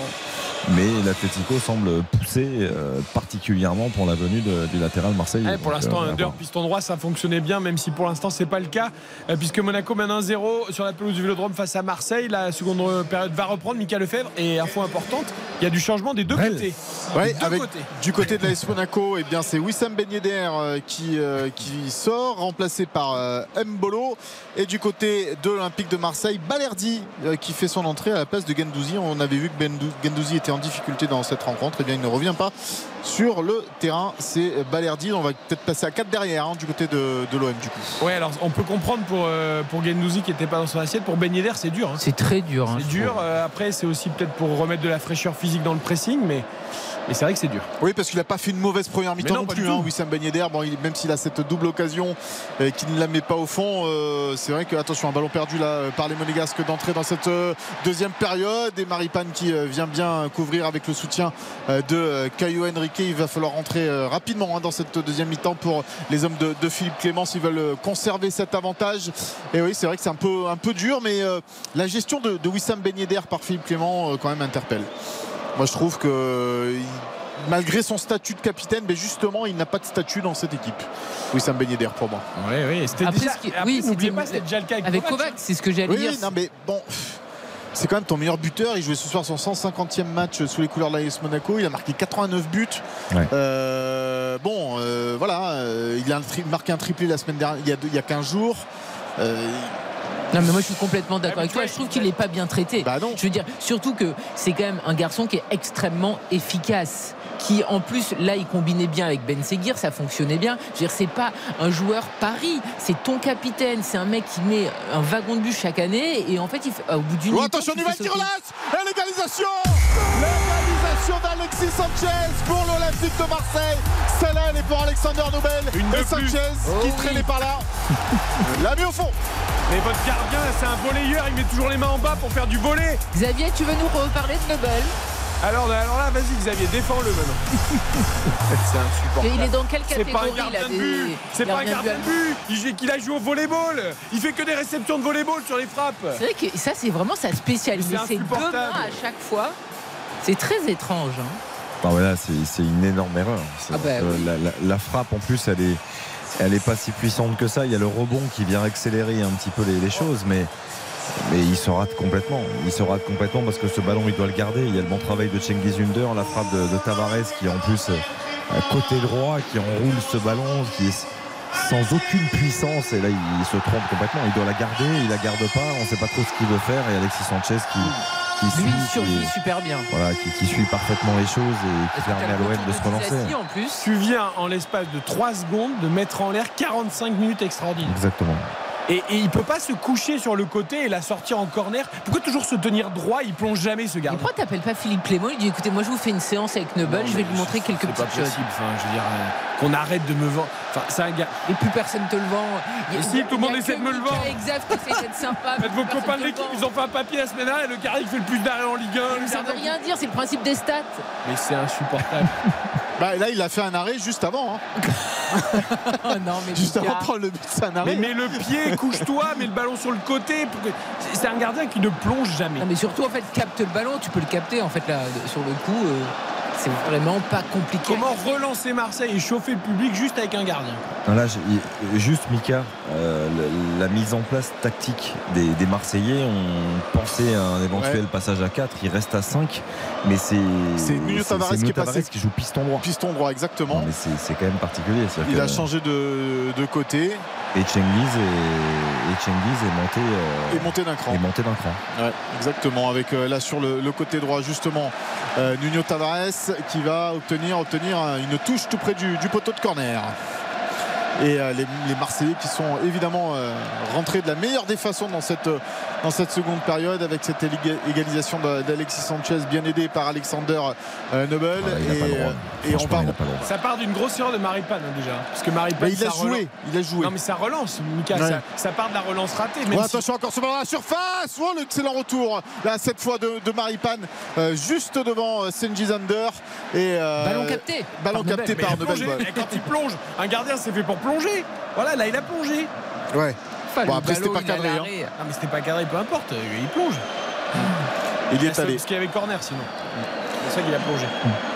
Allez les Monégasques qui vont euh, voir. On va voir comment ils vont réagir hein, les hommes de, Philippe Clément avec euh, Mbolo qui touche l'un de ses euh, premiers ballons dans cette euh, seconde période mais il le perd assez euh, rapidement. Les Marseillais qui sont là qui sont euh, qui ont envie de revenir dans, cette rencontre et de pourquoi pas mener au score avec Alessi euh, Sanchez euh, côté gauche. Le petit ballon piqué au second poteau il est absolument euh, tout seul là Nuno Tavares au second poteau il centre à nouveau ça, le ballon qui voyage la reprise euh, côté gauche euh, de Sanchez ça passe de- devant le but et ça va finir en touche Le Ouais, problème- Cengiz, le problème des Onégas, c'est que là, ils jouent à 12 dans leur surface. C'est qu'à un moment, il va falloir qu'ils remontent. euh, Ils ne peuvent pas laisser les Marseillais se balader dans la surface. Alors après, c'est vrai que j'ai- beaucoup défendu Alexander Nubel, mais là, là, ce qu'il fait, le timing en plus du but des Marseillais, c'est terrible pour les Monégasques.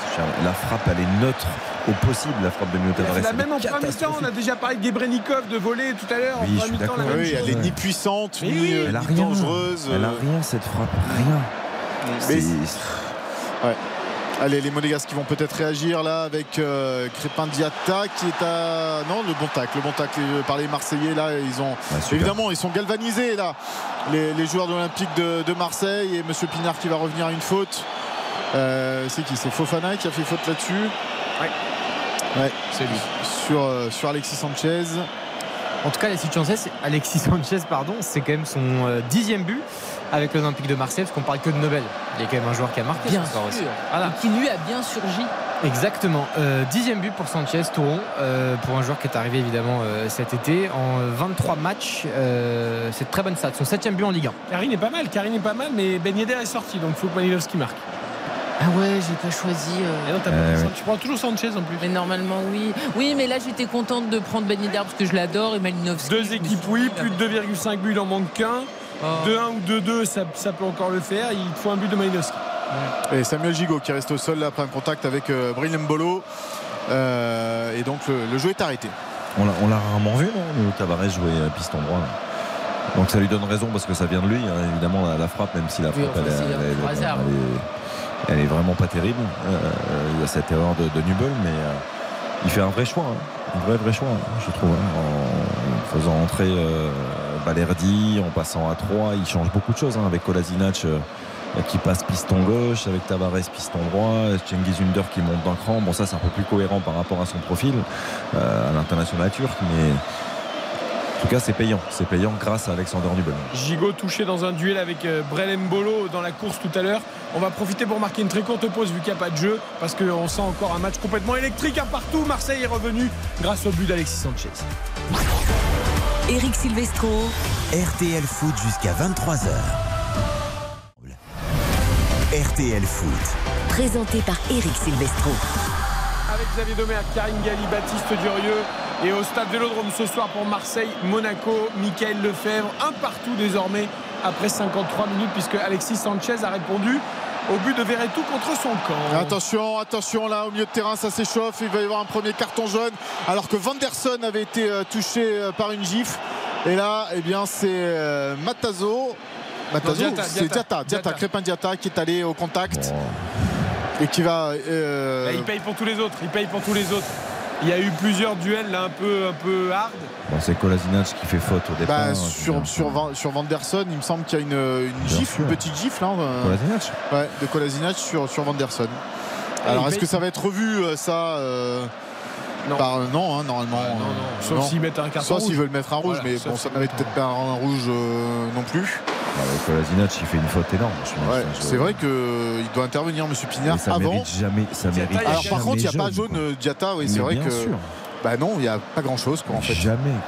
Ouais. En fait, Euh, on en revient tout à l'heure à C'est une double l'anti-jeu. erreur. À l'anti-jeu, le tirage de maillot énorme tout à l'heure qui n'a pas eu de jaune. Et là, il fait un duel, il, il touche à peine le Il joueur. pas. il, il le dit là d'ailleurs, hein, Monsieur Pignard, il dit je le touche même pas. Et il a raison, il le touche même pas. Ouais. Tu prends un jeune. euh, Bah, après, il arrive par derrière, c'est peut-être pour ça que Monsieur Pignard met jaune. Oui, mais bon. mais tu siffles faute. Mais là, Monsieur Pignard, en plus, il va aussi s'exciter avec le vélodrome qui commence à bouillir et tout. Là, ça peut, ça peut partir, ça peut être n'importe quoi. Là. Ouais. 5 victoires pour l'OM sur côtés, les hein. 6 derniers matchs arbitrés par Monsieur Pignard. 0 victoire de l'AS Monaco en 7 matchs. Non, non, mais J'ai toutes les stats de Monsieur Pignard. J'ai l'impression qu'il y a un vrai truc entre On voit ça, et toi quand même. Mais non, mais parce que quand même, euh, ouais, 5 cartons rouges euh, sur, en 9 matchs, c'est beaucoup quand même. Pour un Ah oui, arbitre. Quand on, voilà, Mais moi, au-delà euh, de, au-delà de Monaco-Marseille, j'ai, j'ai peur qu'il se fasse aussi, euh, tu vois, embarquer. euh, là, il met un premier carton très vite parce que ça, ça commencé à un peu Ça va, s'intensifier calmez-vous. Euh, on sait pas encore. Vous voyez déjà le. Non, je dis attention de ne pas lui aussi se faire prendre par le scénario un peu fou qui est en train de s'installer. Allez. Le bon enfant, ce Mais en tous les cas, les, les, les Monégasques ont beaucoup de mal maintenant à toucher le, à toucher le ballon. Diatta là, qui a pu le, le récupérer. Alors que le aux armes retentit euh, dans le stade Vélodrome. Vanderson qui euh, perd un ballon. C'est des ballons qui perdent des passes en première mi-temps. Euh, les joueurs de la principauté. Ah, il a capté une frappe, Nobel. À peu près de la même force et, de, de Nuno Tavares une nouvelle fois. Sans aucun angle, il n'y a, Ouais. il y a rien du tout. C'est une passe au gardien. Oh, ces frappes, elles sont Oui, mais il a capté. Ouais, oui. Le problème, c'est les frappes de Tavares aussi, parce que bon, on a bien compris que Nobel c'était pas un, un génie dans cet exercice, mais Tavares là, ça sert à quoi? Il y avait une vraie occasion marseillaise. Ouais, mais là, mais il ça, ça a marché tout à l'heure. hein, donc, Oui. euh, Là, là, il, est, il est piston droit, il est fausse patte. Donc il peut rentrer, frapper intérieur. Il se dit que. Bon, il- Oh là, il ce ballon qui passera du poteau. Mais euh, Nubel était sur la trajectoire. Tavares, il en est à 12 frappes déjà. Ah ouais, il est chaud. Il est chaud, Nuno là, les Monégasques, qui sort plus un seul ballon. Je, je supporte plus ces fausses pattes. là. Ça m'agace. Ça, c'est un truc du football actuel. Là, tout le monde, cette, cette, euh, obsession de mettre un gaucher à droite pour qu'il rentre et qu'il enroule.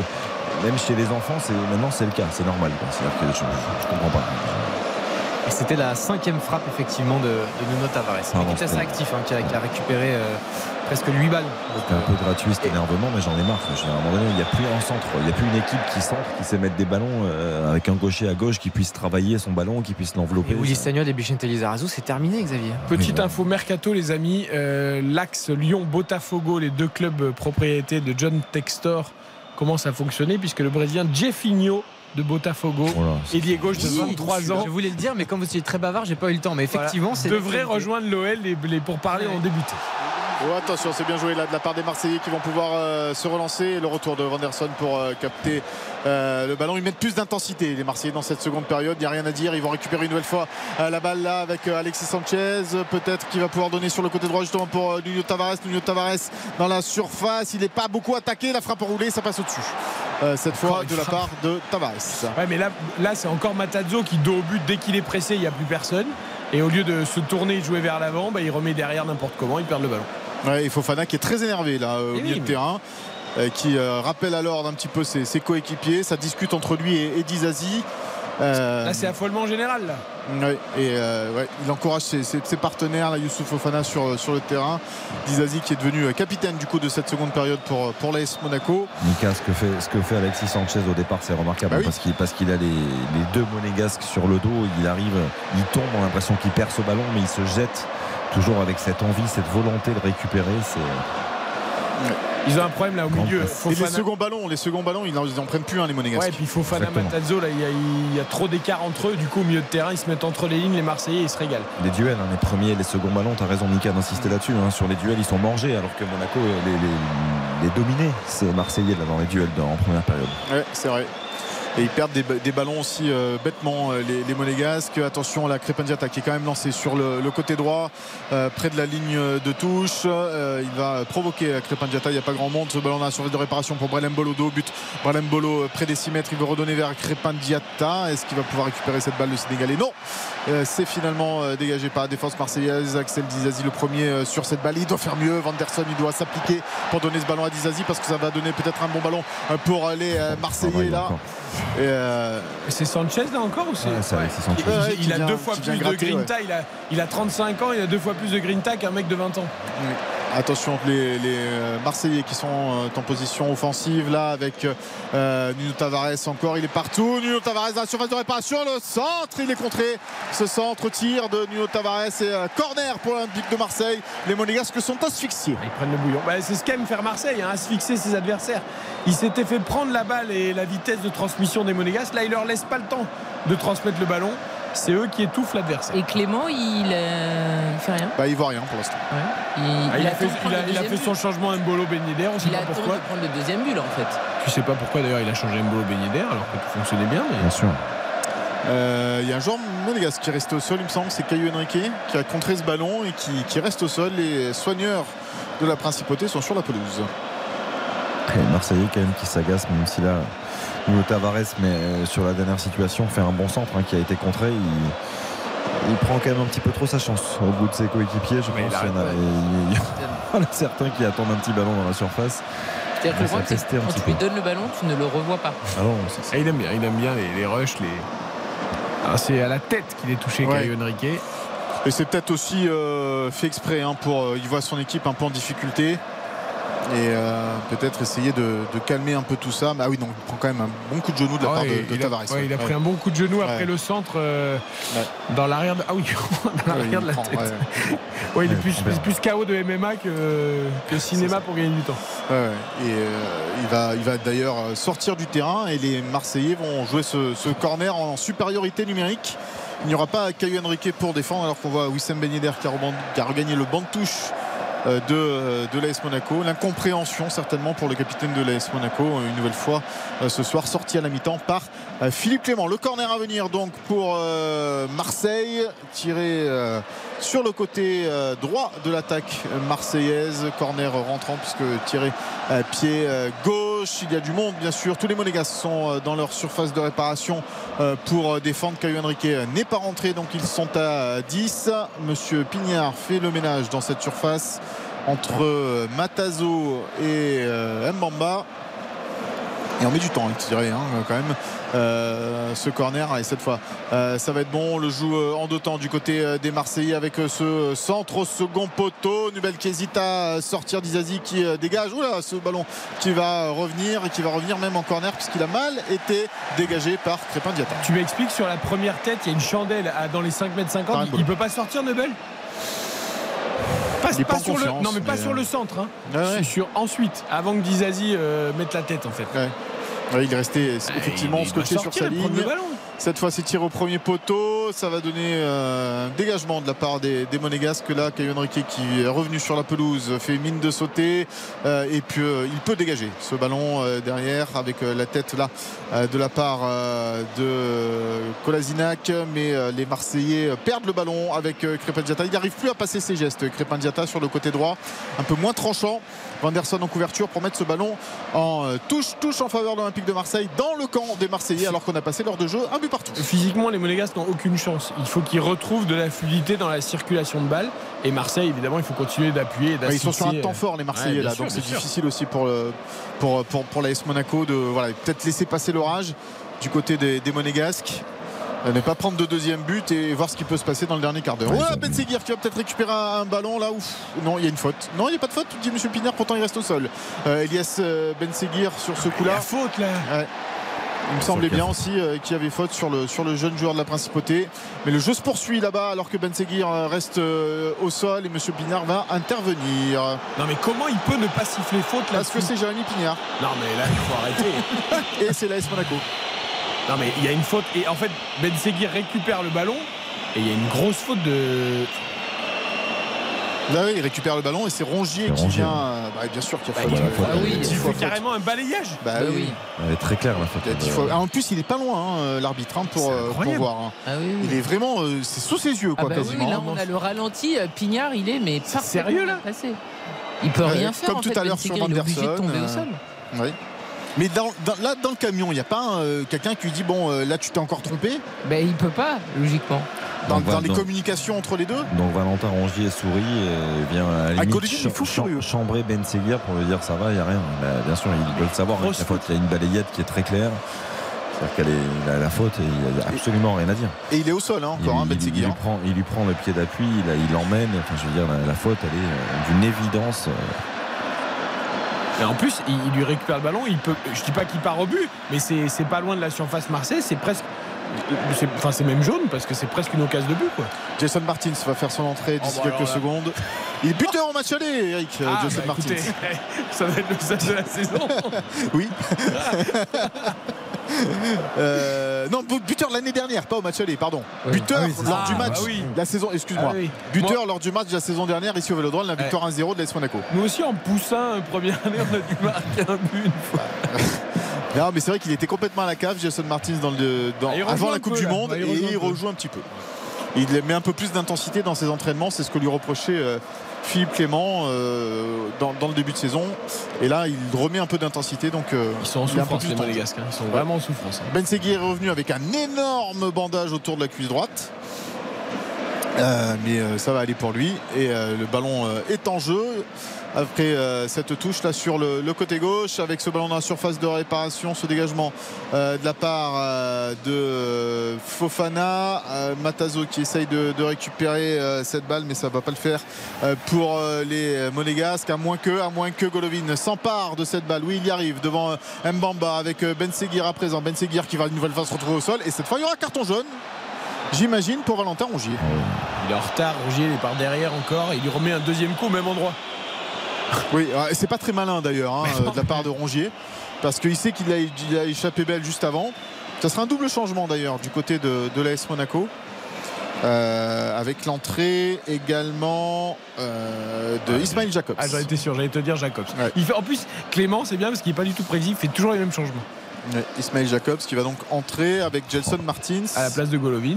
Golovin certainement. Ah, il carrément. Il, il il il carrément enlevé. sur le talon. il- Mais c'est, ouais. mais c'est rouge, hein, ça, les amis.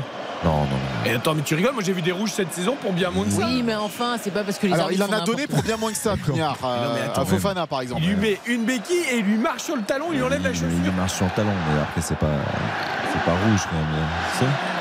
Non. Il n'y a pas l'intention de faire mal, il n'y a pas. Regardez les rouges de Fofana et de Camara en début d'année, vous me dites. Euh, c'est bon. d'accord. C'est pas parce que les choix bon. Alors de certains sort. sont pas bons qu'il faut faire pareil. C'est Martins qui va prendre son poste euh, côté droit. Et euh, Jacob certainement. euh, Golovin est très énervé en plus, hein, donc ça serait pas, euh, ça serait pas étonnant. On peut pas enlever tous les joueurs de foot d'un seul coup. Il a fait une super première mi-temps avec Ouais, la c'est circulation Ben de balle. Seguir qui sort. C'est Ouais, Ben après, Seguir. il y a peut-être une douleur au niveau de la cuisse. Hein. Tu as parlé de ce strap. Ouais. Euh, Mika, je pense que principe de précaution sans doute pour, pour Ben Seguir. Et c'est plus Diata alors du coup qui sort. Si, si, si, c'est toujours Diata. Il était loin là-bas, euh, Crépin Diata. Ouais, ça vient. Ouais, donc c'est c'est bien lui qui sort, Jason Martins. Donc Golovin va se replacer, j'imagine, derrière, euh, Oui, derrière Mbolo. derrière Mbolo. Comment ça va se passer euh, avec euh, Ouais, Jacobs devant Jacobs à gauche ouais. et, euh, et Martins à droite. Ah, je persiste à y croire. hein. Je, je- je suis un éternel optimiste, mais Avec Jason Martin ouais, ouais. Vous voulez connaître ses stats d'ailleurs J'ai regardé par curiosité, c'est formidable. Donc il est à, Monaco depuis, euh, depuis 4 ans, c'est ça Depuis 2000, euh, même, plus, peut-être depuis 2019. Donc un petit peu moins. Euh, 130 matchs quasiment, 15 buts.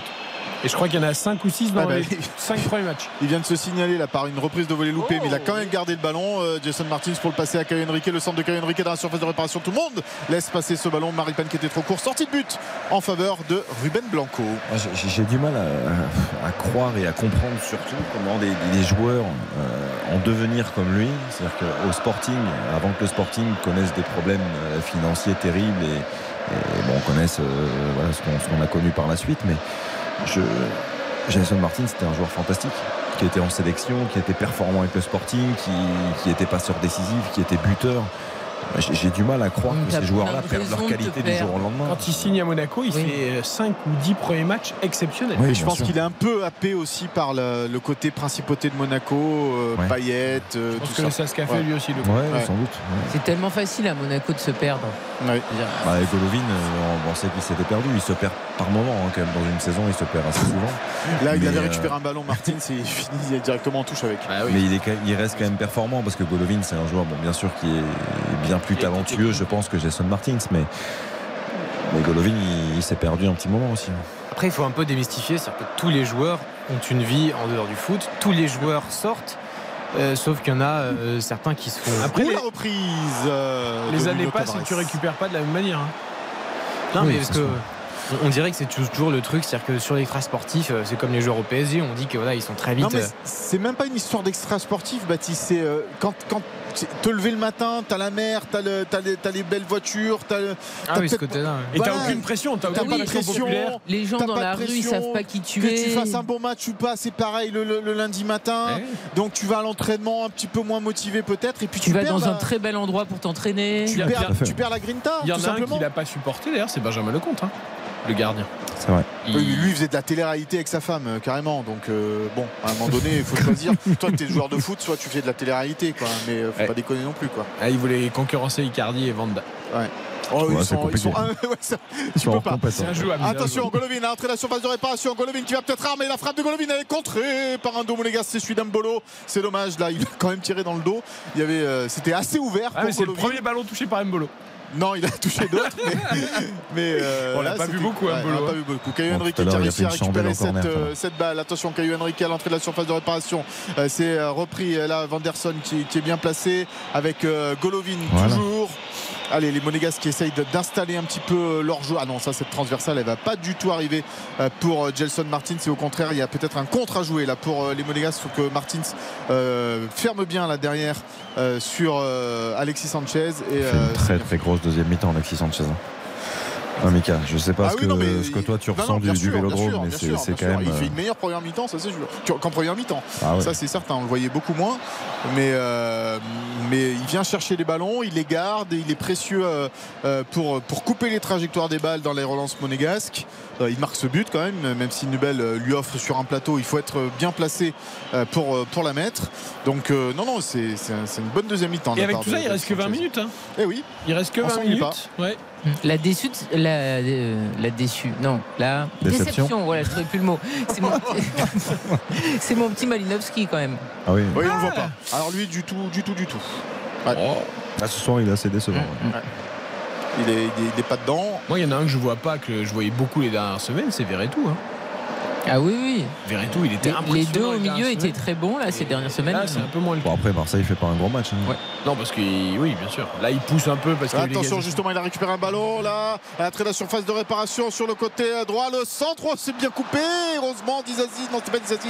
C'est euh, qui c'est qui coupe ce ballon Matazo, C'est Matazo. C'est Matazo qui coupe ce ballon. Heureusement pour les Marseillais, parce que pour les Monégasques, parce que Rongier convoitait cette balle. Ouais, c'était bien joué. Il était, il était couvert par euh, Caio Henrique. Les Monégas n'arrivent plus à sortir un seul ballon de haut but. Et Nuno Tavares, du coup, qui n'a pas frappé là. C'est une première depuis euh, 72 minutes. Allez, le corner à suivre pour l'Olympique de Marseille, second poteau. Nubel qui était sorti. Oh, la barre transversale qui sauve euh, Nubel. C'est pas terminé. La frappe au-dessus. Il était encore à l'opacrette. Alexander euh, Nubel sur ce coup-là. La sortie de Nebel sur le premier centre, c'est n'importe quoi. Ah, et, attention, hein. et attention, parce qu'il y a un joueur marseillais qui reste au sol C'est après l'intervention de, de Maripane, peut-être. Il s'est fait marcher sur la cheville, je pense. Ah bah donc il- penalty, du coup. Bah, La lecture de trajectoire de, de Nubel, elle Oh est là là là là. catastrophique. Oh, terrible. C'est hallucinant. ça qu'on dirait un, vous savez un volleyeur Eric qui, euh, qui veut contrer un smash avec, avec moins d'intensité néanmoins que Attention qu'il n'y ait pas penalty quand même, parce que Maripane, Non. il est un peu en retard sur. ouais, mais je Il est pense un peu en retard sur la sortie de balle là sur euh, Kolasinac qui arrive à frapper quand même donc euh, je pense pas mais Non, il pense emmène pas. bien tout là, avec, il, hein. il- il lui met une belle semelle quand même. Regardez, Ah oui. il lui met une Ah belle, oui, belle oula. semelle sur le, le tibia, hein, ouais. cheville. tiens. Ouh là là. ils ont intérêt à jouer vite les monégasques Et c'était Balerdi, hein, la tête Oui, sur Balerdi le- sur la tête sur la barre. Mm. Allez, c'est joué. Il n'y aura pas penalty. Ah, il y aurait pu avoir penalty là honnêtement Oh. il y aurait pu avoir un petit penalty Et les Monégasques qui euh, vont récupérer euh, cette balle. 17 minutes encore à jouer dans le temps euh, réglementaire de cette rencontre. Et il est parti sur le côté droit là-bas, Alexis Sanchez. Le retour de Caillou Henrique. Alexis Sanchez qui va attendre un partenaire peut-être à l'entrée de la surface de réparation. La tête de Dissassi pour écarter le danger. Oui, bien joué là sur un pas. Ce que vient de faire Vanderson avec Gelson Martins. Il faut peut-être lui redonner à Vanderson. Il a fait l'effort. Oh là là, Gelson Martins, c'est catastrophique ce ballon. Il, fait, il, il peut le donner à trois joueurs il donne à un Marseillais. Ça, c'est quand même euh, assez exceptionnel. La rentrée de Jelson Martins, elle est catastrophique pour, euh, pour le moment du côté des, Monégasques. Heureusement, ils n'ont pas perdu le ballon. Mais alors, Philippe Clément, ça le rend fou, ça. Hein. Il est en train de lui passer une soufflante à Jason Martins, là, sur le bord du terrain, et demander à Mbolo également de revenir chercher un peu plus les ballons parce que ah, c'est vrai que. bien qu'il se montre un peu, non? Ouais, Mbolo, il, se cache, il, se cache, il se cache. C'est étonnant d'ailleurs, c'est pas le genre normalement. Après, ouais, c'est vrai qu'on ne le trouve pas beaucoup. C'est, la qualité d'Embolo, c'est de le trouver dos au but, dans la conservation de balle, la capacité à se retourner avec le ballon. Et pour l'instant, bah, il faut dire qu'il n'est pas beaucoup bah, servi non plus. Ouais, mais surtout quand tu souffres, Mika. C'est-à-dire quand tu souffres, euh, c'est un bonheur d'avoir un, joueur comme ça. Combien de fois Monaco cette saison a mis des ballons euh, catastrophiques devant où il s'est battu pour essayer de débonifier Il a cette capacité-là. Donc c'est très curieux effectivement de le voir euh, aussi peu servi. Et là, les Monégas qui demandaient une touche, Golovin qui, qui demandait sur le, sur le côté gauche, mais c'est en faveur de l'Olympique de euh, Marseille. 15 minutes encore à ah jouer. Marseille qui de temps en temps comme ça a fait des matchs moins aboutis, ça arrive hein, à l'OM, mais cette ah année, jusqu'à maintenant, souvent, ils ont eu une forme de réussite. Est-ce qu'ils l'auront encore ce soir? Pour arracher la victoire. Non, mais bah, ils l'ont eu déjà. nul par rapport à ce que tu as produit, c'est déjà bien. Oui, bien sûr. Mais la, réussite, la réussite, ils l'ont déjà eu. Ils l'ont déjà eu. Oui, hein, mais justement, dans une saison où un peu tu as de la réussite, ce genre de match, clairement, normalement, sur ce qu'on a vu depuis 75 minutes, Marseille ne doit pas gagner ce match. Ah, non. mais, Nobel a envie de les faire gagner quand même, donc ça peut jouer. Et Payet n'est pas encore rentré. Hein. On se souvient que c'est lui ah qui avait dynamité euh, euh, l'Olympique de Marseille euh, quand, quand, il était rentré face à l'AS Monaco au match aller. Il y a 4 mois de cela. Attention ce ballon là, surface, Dissassi en couverture. C'est lui qui avait tout fait hein, pour, pour permettre à l'Olympique de Marseille de, de, gagner ce match. Matazzo, il commence vraiment à souffrir. Jusqu'à maintenant, il avait réussi à peu près à, ouais, pas si mal. les problèmes, mais mm. là, il commence vraiment à souffrir. Pas si mal, on avait une très bonne intervention sur le, centre il y a quelques minutes où il a mis le pied. Où... Il n'est pas si mal que ça, je trouve. Il n'est bah, pas influent, hein, on est d'accord, mais. Euh, je trouve que défensivement, dans son rôle, euh, on lui demande d'occuper ce soir, je trouve qu'il est. Tu vois, tu sens que du coup, Fofana est sur la réserve. Bien sûr. Parce que normalement, c'est Camara qui fait un peu le, sale boulot, entre guillemets. Et là, Fofana, il fait rien, entre guillemets. Ah, il peut pas se Allez, Golovin, Golovin peut-être pour euh, Bolo, justement, avec Jason Martins dans la surface de réparation. Jason Martins au second poteau, il y a du monde.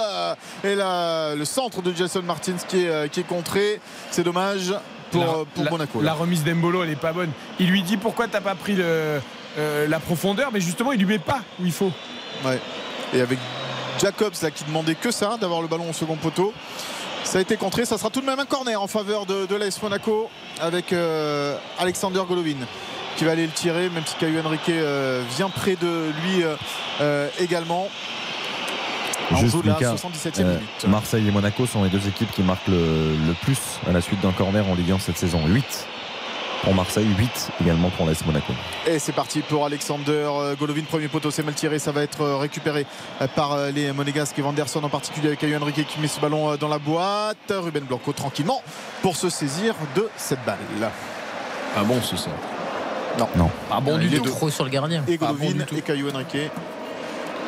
Ah, il, sortait un peu la tête de l'eau les Monégasques. Il ne faut pas qu'ils gâchent les rares opportunités qui. Même si c'était pas vraiment une opportunité là, mais bon.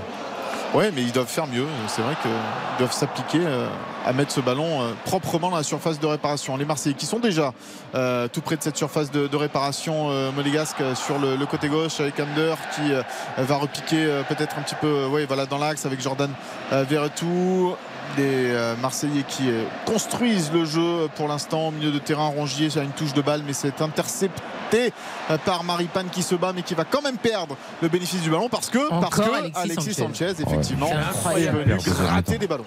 Quel chien. il, Ça fait des années qu'il fait plus de saison complète il jouait très peu quand même en Italie. Et là il a même pas de baisse de régime et il s'arrache sur tous les ballons, sur toutes les miettes. Fantastique. Franchement c'est un exemple, c'est ah bah des attitudes à montrer évidemment à tous les jeunes joueurs parce que quel, euh, quel match il fait. Ouais. Allez, les Marseillais qui ont encore euh, le ballon là au milieu de terrain, le petit ballon piqué, non, ça va sortir. Quoique, quoique, au second poteau, il y a du monde pour récupérer euh, cette balle. C'est euh, Mali, c'est euh, ouais. qui, a le, qui a le ballon avec euh, au milieu de terrain Valentin Rongier, Balerdi qui recule un petit peu, donne ce ballon toujours pour Jordan Verretou. Et finalement, Vanderson qui l'intercepte avec euh, Golovin. S'il donne bien ce ballon, Golovin, il y a peut-être un coup à jouer du côté des Monégasques, mais euh, la faute intelligente, ouais. C'est intelligent ce que, ce que viennent de faire et ça s'échauffe un petit peu là. Rongier. Attention, parce que Rongier, il a, il a un carton jaune. Et, Et Rongier, il pourquoi il fait Golovin Golovin. Il fait faute sur Golovin. Alors je- peut-être qu'il y a un geste de Golovin, mais il m'a pas semblé. Et pourquoi Rongier s'énerve derrière? Ouais, je sais pas. Alors, Bah, Il fait une énorme faute. Ouais.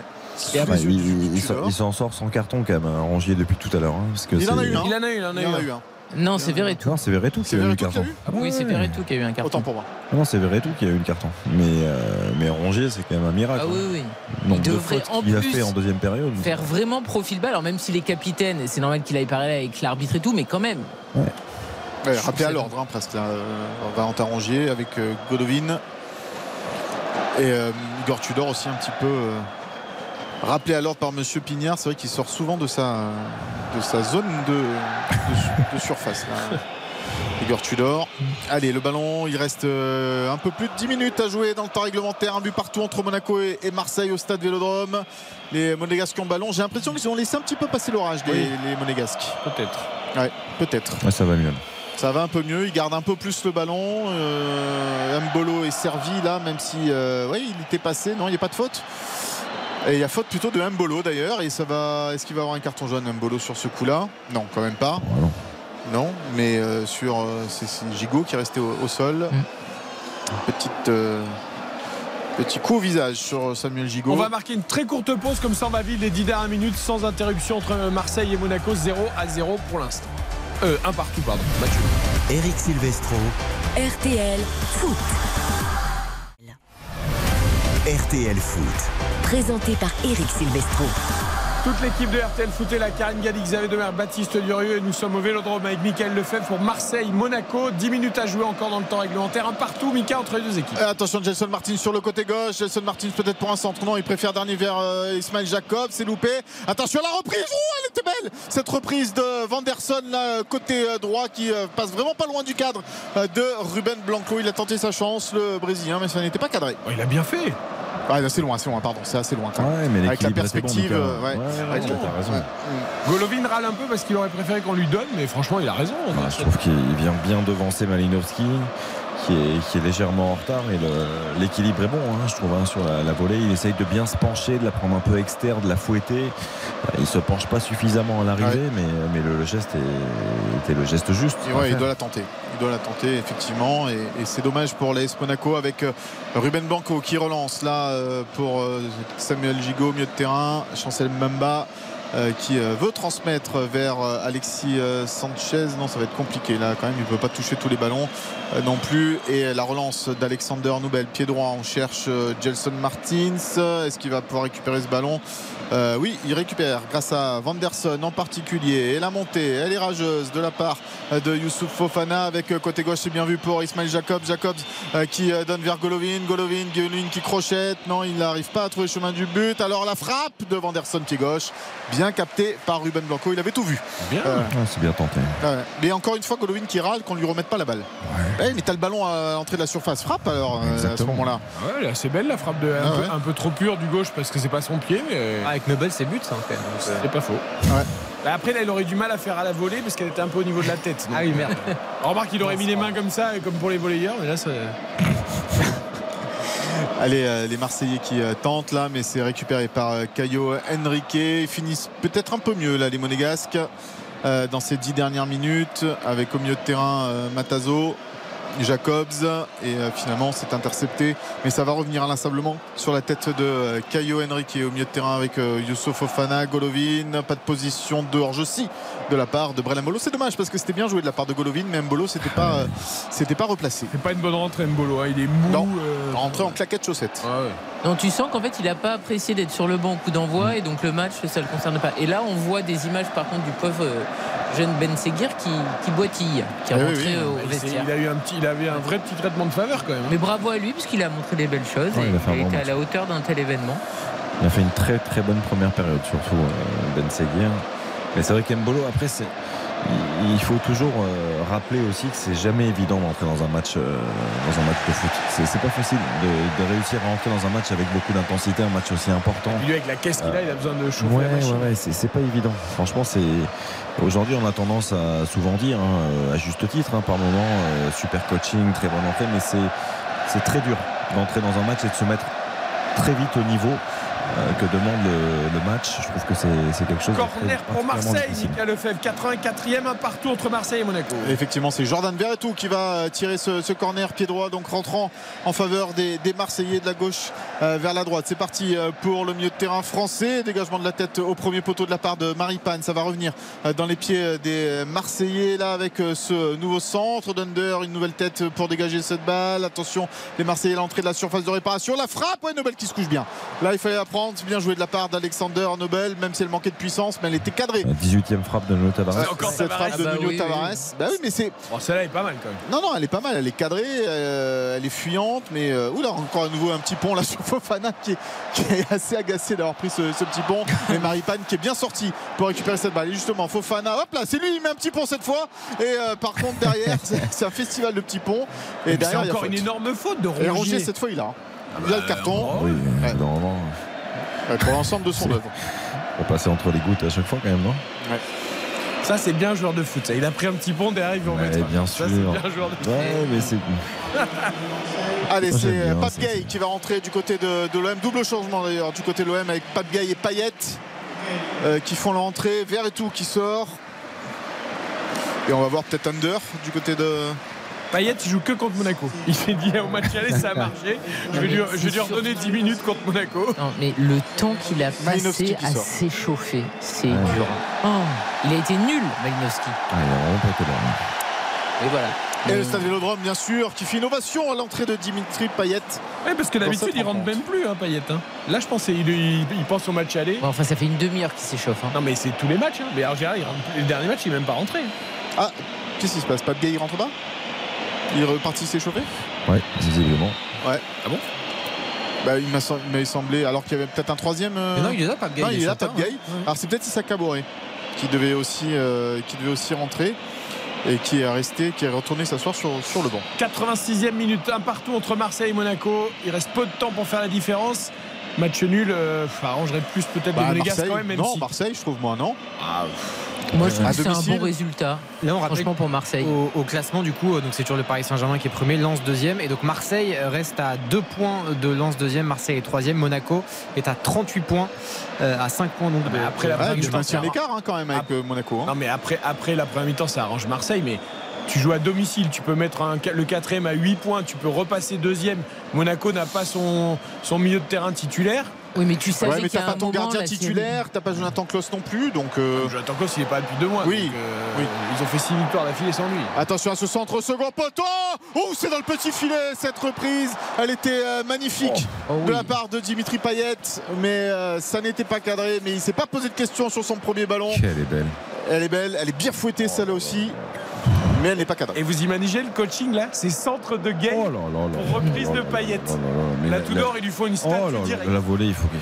Il y a, il y a- il y a des gestes, il y a des gestes qui méritent vraiment euh, Ah, L'équilibre. meilleur sort, mais là celui-ci, mais oh, l'équilibre, il, il apprend haute en plus. hein. Il apprend haute. La- la- le soin, je trouve, dans la préparation de sa volée, elle est magnifique. Elle est un petit peu trop prise de l'extérieur du pied, mais elle est Le centre de Pablo est magnifique aussi, hein. Ah ouais.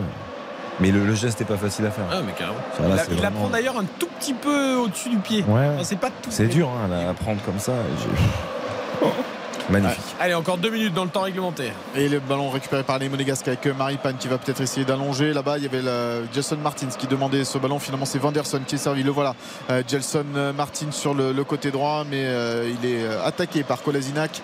Il va donc euh, devoir reculer. Dissassi devant euh, Alexis Sanchez. Maripane à présent. L'ouverture pied droit de Maripane, c'est pour euh, Brel Mbolo. La remise de la tête pour euh, Golovin. Il y a Ismail Jacobs qui est monté là-bas sur le côté gauche. Il est servi. euh, L'international sénégalais Sénégalais avec euh, à présent Gelson Martins qui a dézonné, qui est venu sur ce côté gauche, mais il n'a pas beaucoup de, de solutions. Jacobs qui euh, revient derrière euh, vers Caio Henrique, Matazo maintenant avec un ballon piqué. Peut-être, il y a peut-être une faute euh, sur le côté droit là, non? Sur Vanderson, Ah, Gelson Martins qui va récupérer cette balle. Il maintient euh, ce ballon dans ses pieds. Non Finalement, les Marseillais qui récupèrent. Allez, une occasion euh, pour euh, les hommes du Gortudor sur le côté droit. Ça va être compliqué pour. euh, non, il va arriver à prendre ce ballon. Nuno Tavares sur le, le côté droit. Le centre Nuno Tavares. Attention à Pape Gay, entrée de la surface de réparation. Oh, il est contré. Euh, Pape Gay, et là, ça va peut-être revenir pour, pour les Marseillais. Oui, ça revient avec Chancel Mbamba pour euh, Nuno Tavares. Encore une fois, il est partout dans cette seconde période. Nuno Tavares avec une dégagement de la tête. Ouais, c'est bien fait de la part de, de Dizazi, mais ça va donner un corner pour l'OM dans la dernière minute du temps réglementaire.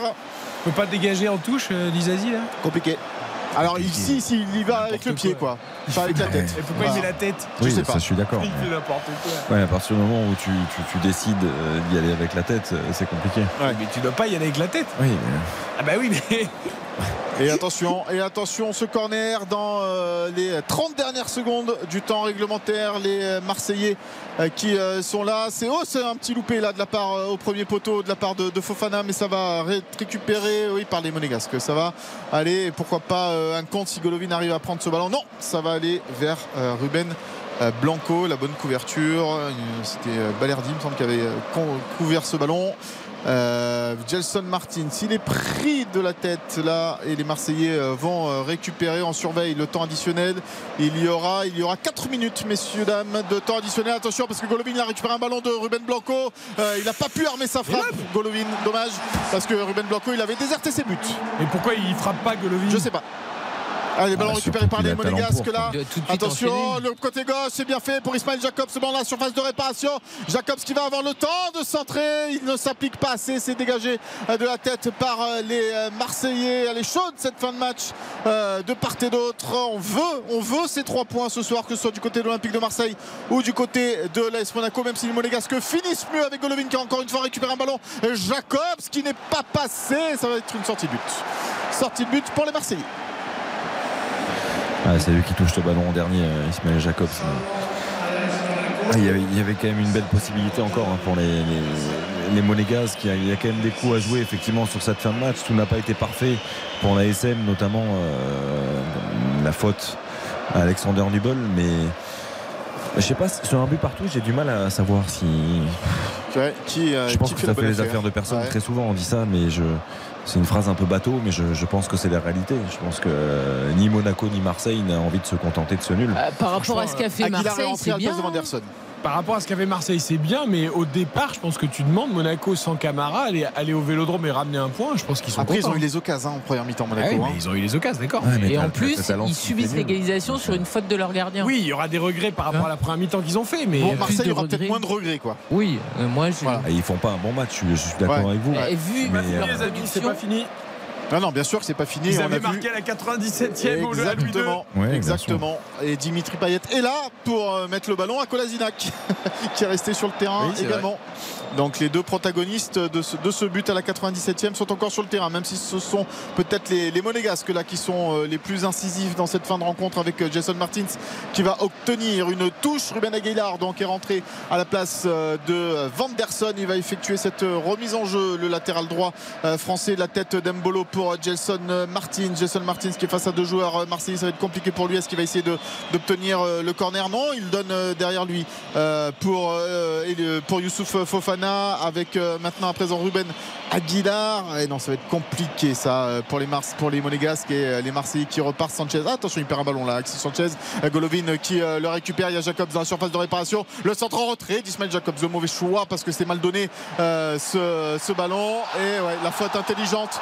Elle est intelligente cette faute. Qu'on qu'on en dise, il va avoir un carton jaune. et c'est sur Alexis Sanchez. Sur Sanchez, il va avoir un carton jaune, mais il fallait la faire. Il fallait la faire Oh oui. parce qu'il y avait un contre, un gros contre à jouer. Je trouve que pour le, les Marseillais. le centre de Jacob, c'était pas si mal. Il y avait deux monégasques, mais il y a une très bonne sortie de balle. Je sais pas qui sort, si c'est Balerdi qui surgit. Euh, il était peut-être pas assez appuyé, mais c'était pas si mal. Non, mais après, le centre en retrait est toujours euh, plutôt bien joué, je trouve. Mais je pense que ce centre en retrait, il doit le faire sur la première situation. Attention, attention, Pas sur Jacobs encore une fois dans la surface de réparation. Ah non, Jacobs qui euh, n'arrive pas à donner ce ballon à Alexander Oh. Golovin. Euh, C'est dommage parce que là, pour Non, le mais coup, franchement. ouais, Il doit là c'était plus beaucoup facile. mieux. Ouais. Ouais, c'était plus Mais facile. mets un peu d'intensité dans ce que tu fais. Ouais, il a pas claqué sa passe. Mais Quoi. oui. Et Nebel qui a, le, qui a le ballon. Reste 30 secondes dans le temps additionnel, mais il y a eu un changement du côté de l'AS Monaco, donc peut-être 30 secondes de plus, euh, voire euh, une minute. Le long ballon d'Axel Dizazi et la sortie de Ruben Blanco euh, pour prendre cette balle et relancer rapidement au milieu de terrain avec euh, Pape Gay. On fait l'effort du côté de Brelem Bolo pour gêner la, la relance euh, marseillaise avec Balerdi, la longue ouverture pied droit euh, de Leonardo euh, Balerdi pour Dimitri Payet. Payet euh, avec Nuno Tavares. Non, il n'arrivera pas. Nuno Tavares a, a donné ce ballon. Il a beaucoup donné dans cette seconde période. Plus lucide, Nuno Tavares. Et la touche en En faveur fait, des Monégasques. honnêtement, à part, c'est vrai, les 10-15 minutes qui ont suivi l'égalisation, merci Nebel au passage, Marseille n'a rien fait de très très cohérent. Non, c'est vrai qu'ils ont été moins bons. Et Monsieur Pignard qui euh, siffle la fin de cette rencontre sur ce score. Donc, d'un but partout entre l'AS Monaco et l'Olympique de Marseille. Ouverture du score de Verretou contre son camp pour les Monégasques. Et à la 17e minute, égalisation d'Alexis Sanchez à la 47e. Et la bonne opération de la semaine, et sera peut-être pour le Paris Saint-Germain en cas de victoire contre Reims demain, puisque Lens a été freiné, Marseille est freiné, Rennes a perdu, Monaco n'a pas pris 3 points non plus. Donc peut-être que c'est le PSG qui fera la meilleure affaire du week-end. Un partout donc entre Marseille et Monaco. Alors euh, on n'est pas d'accord sur les regrets pour qui, euh, le bonheur pour qui, ou pour personne d'ailleurs.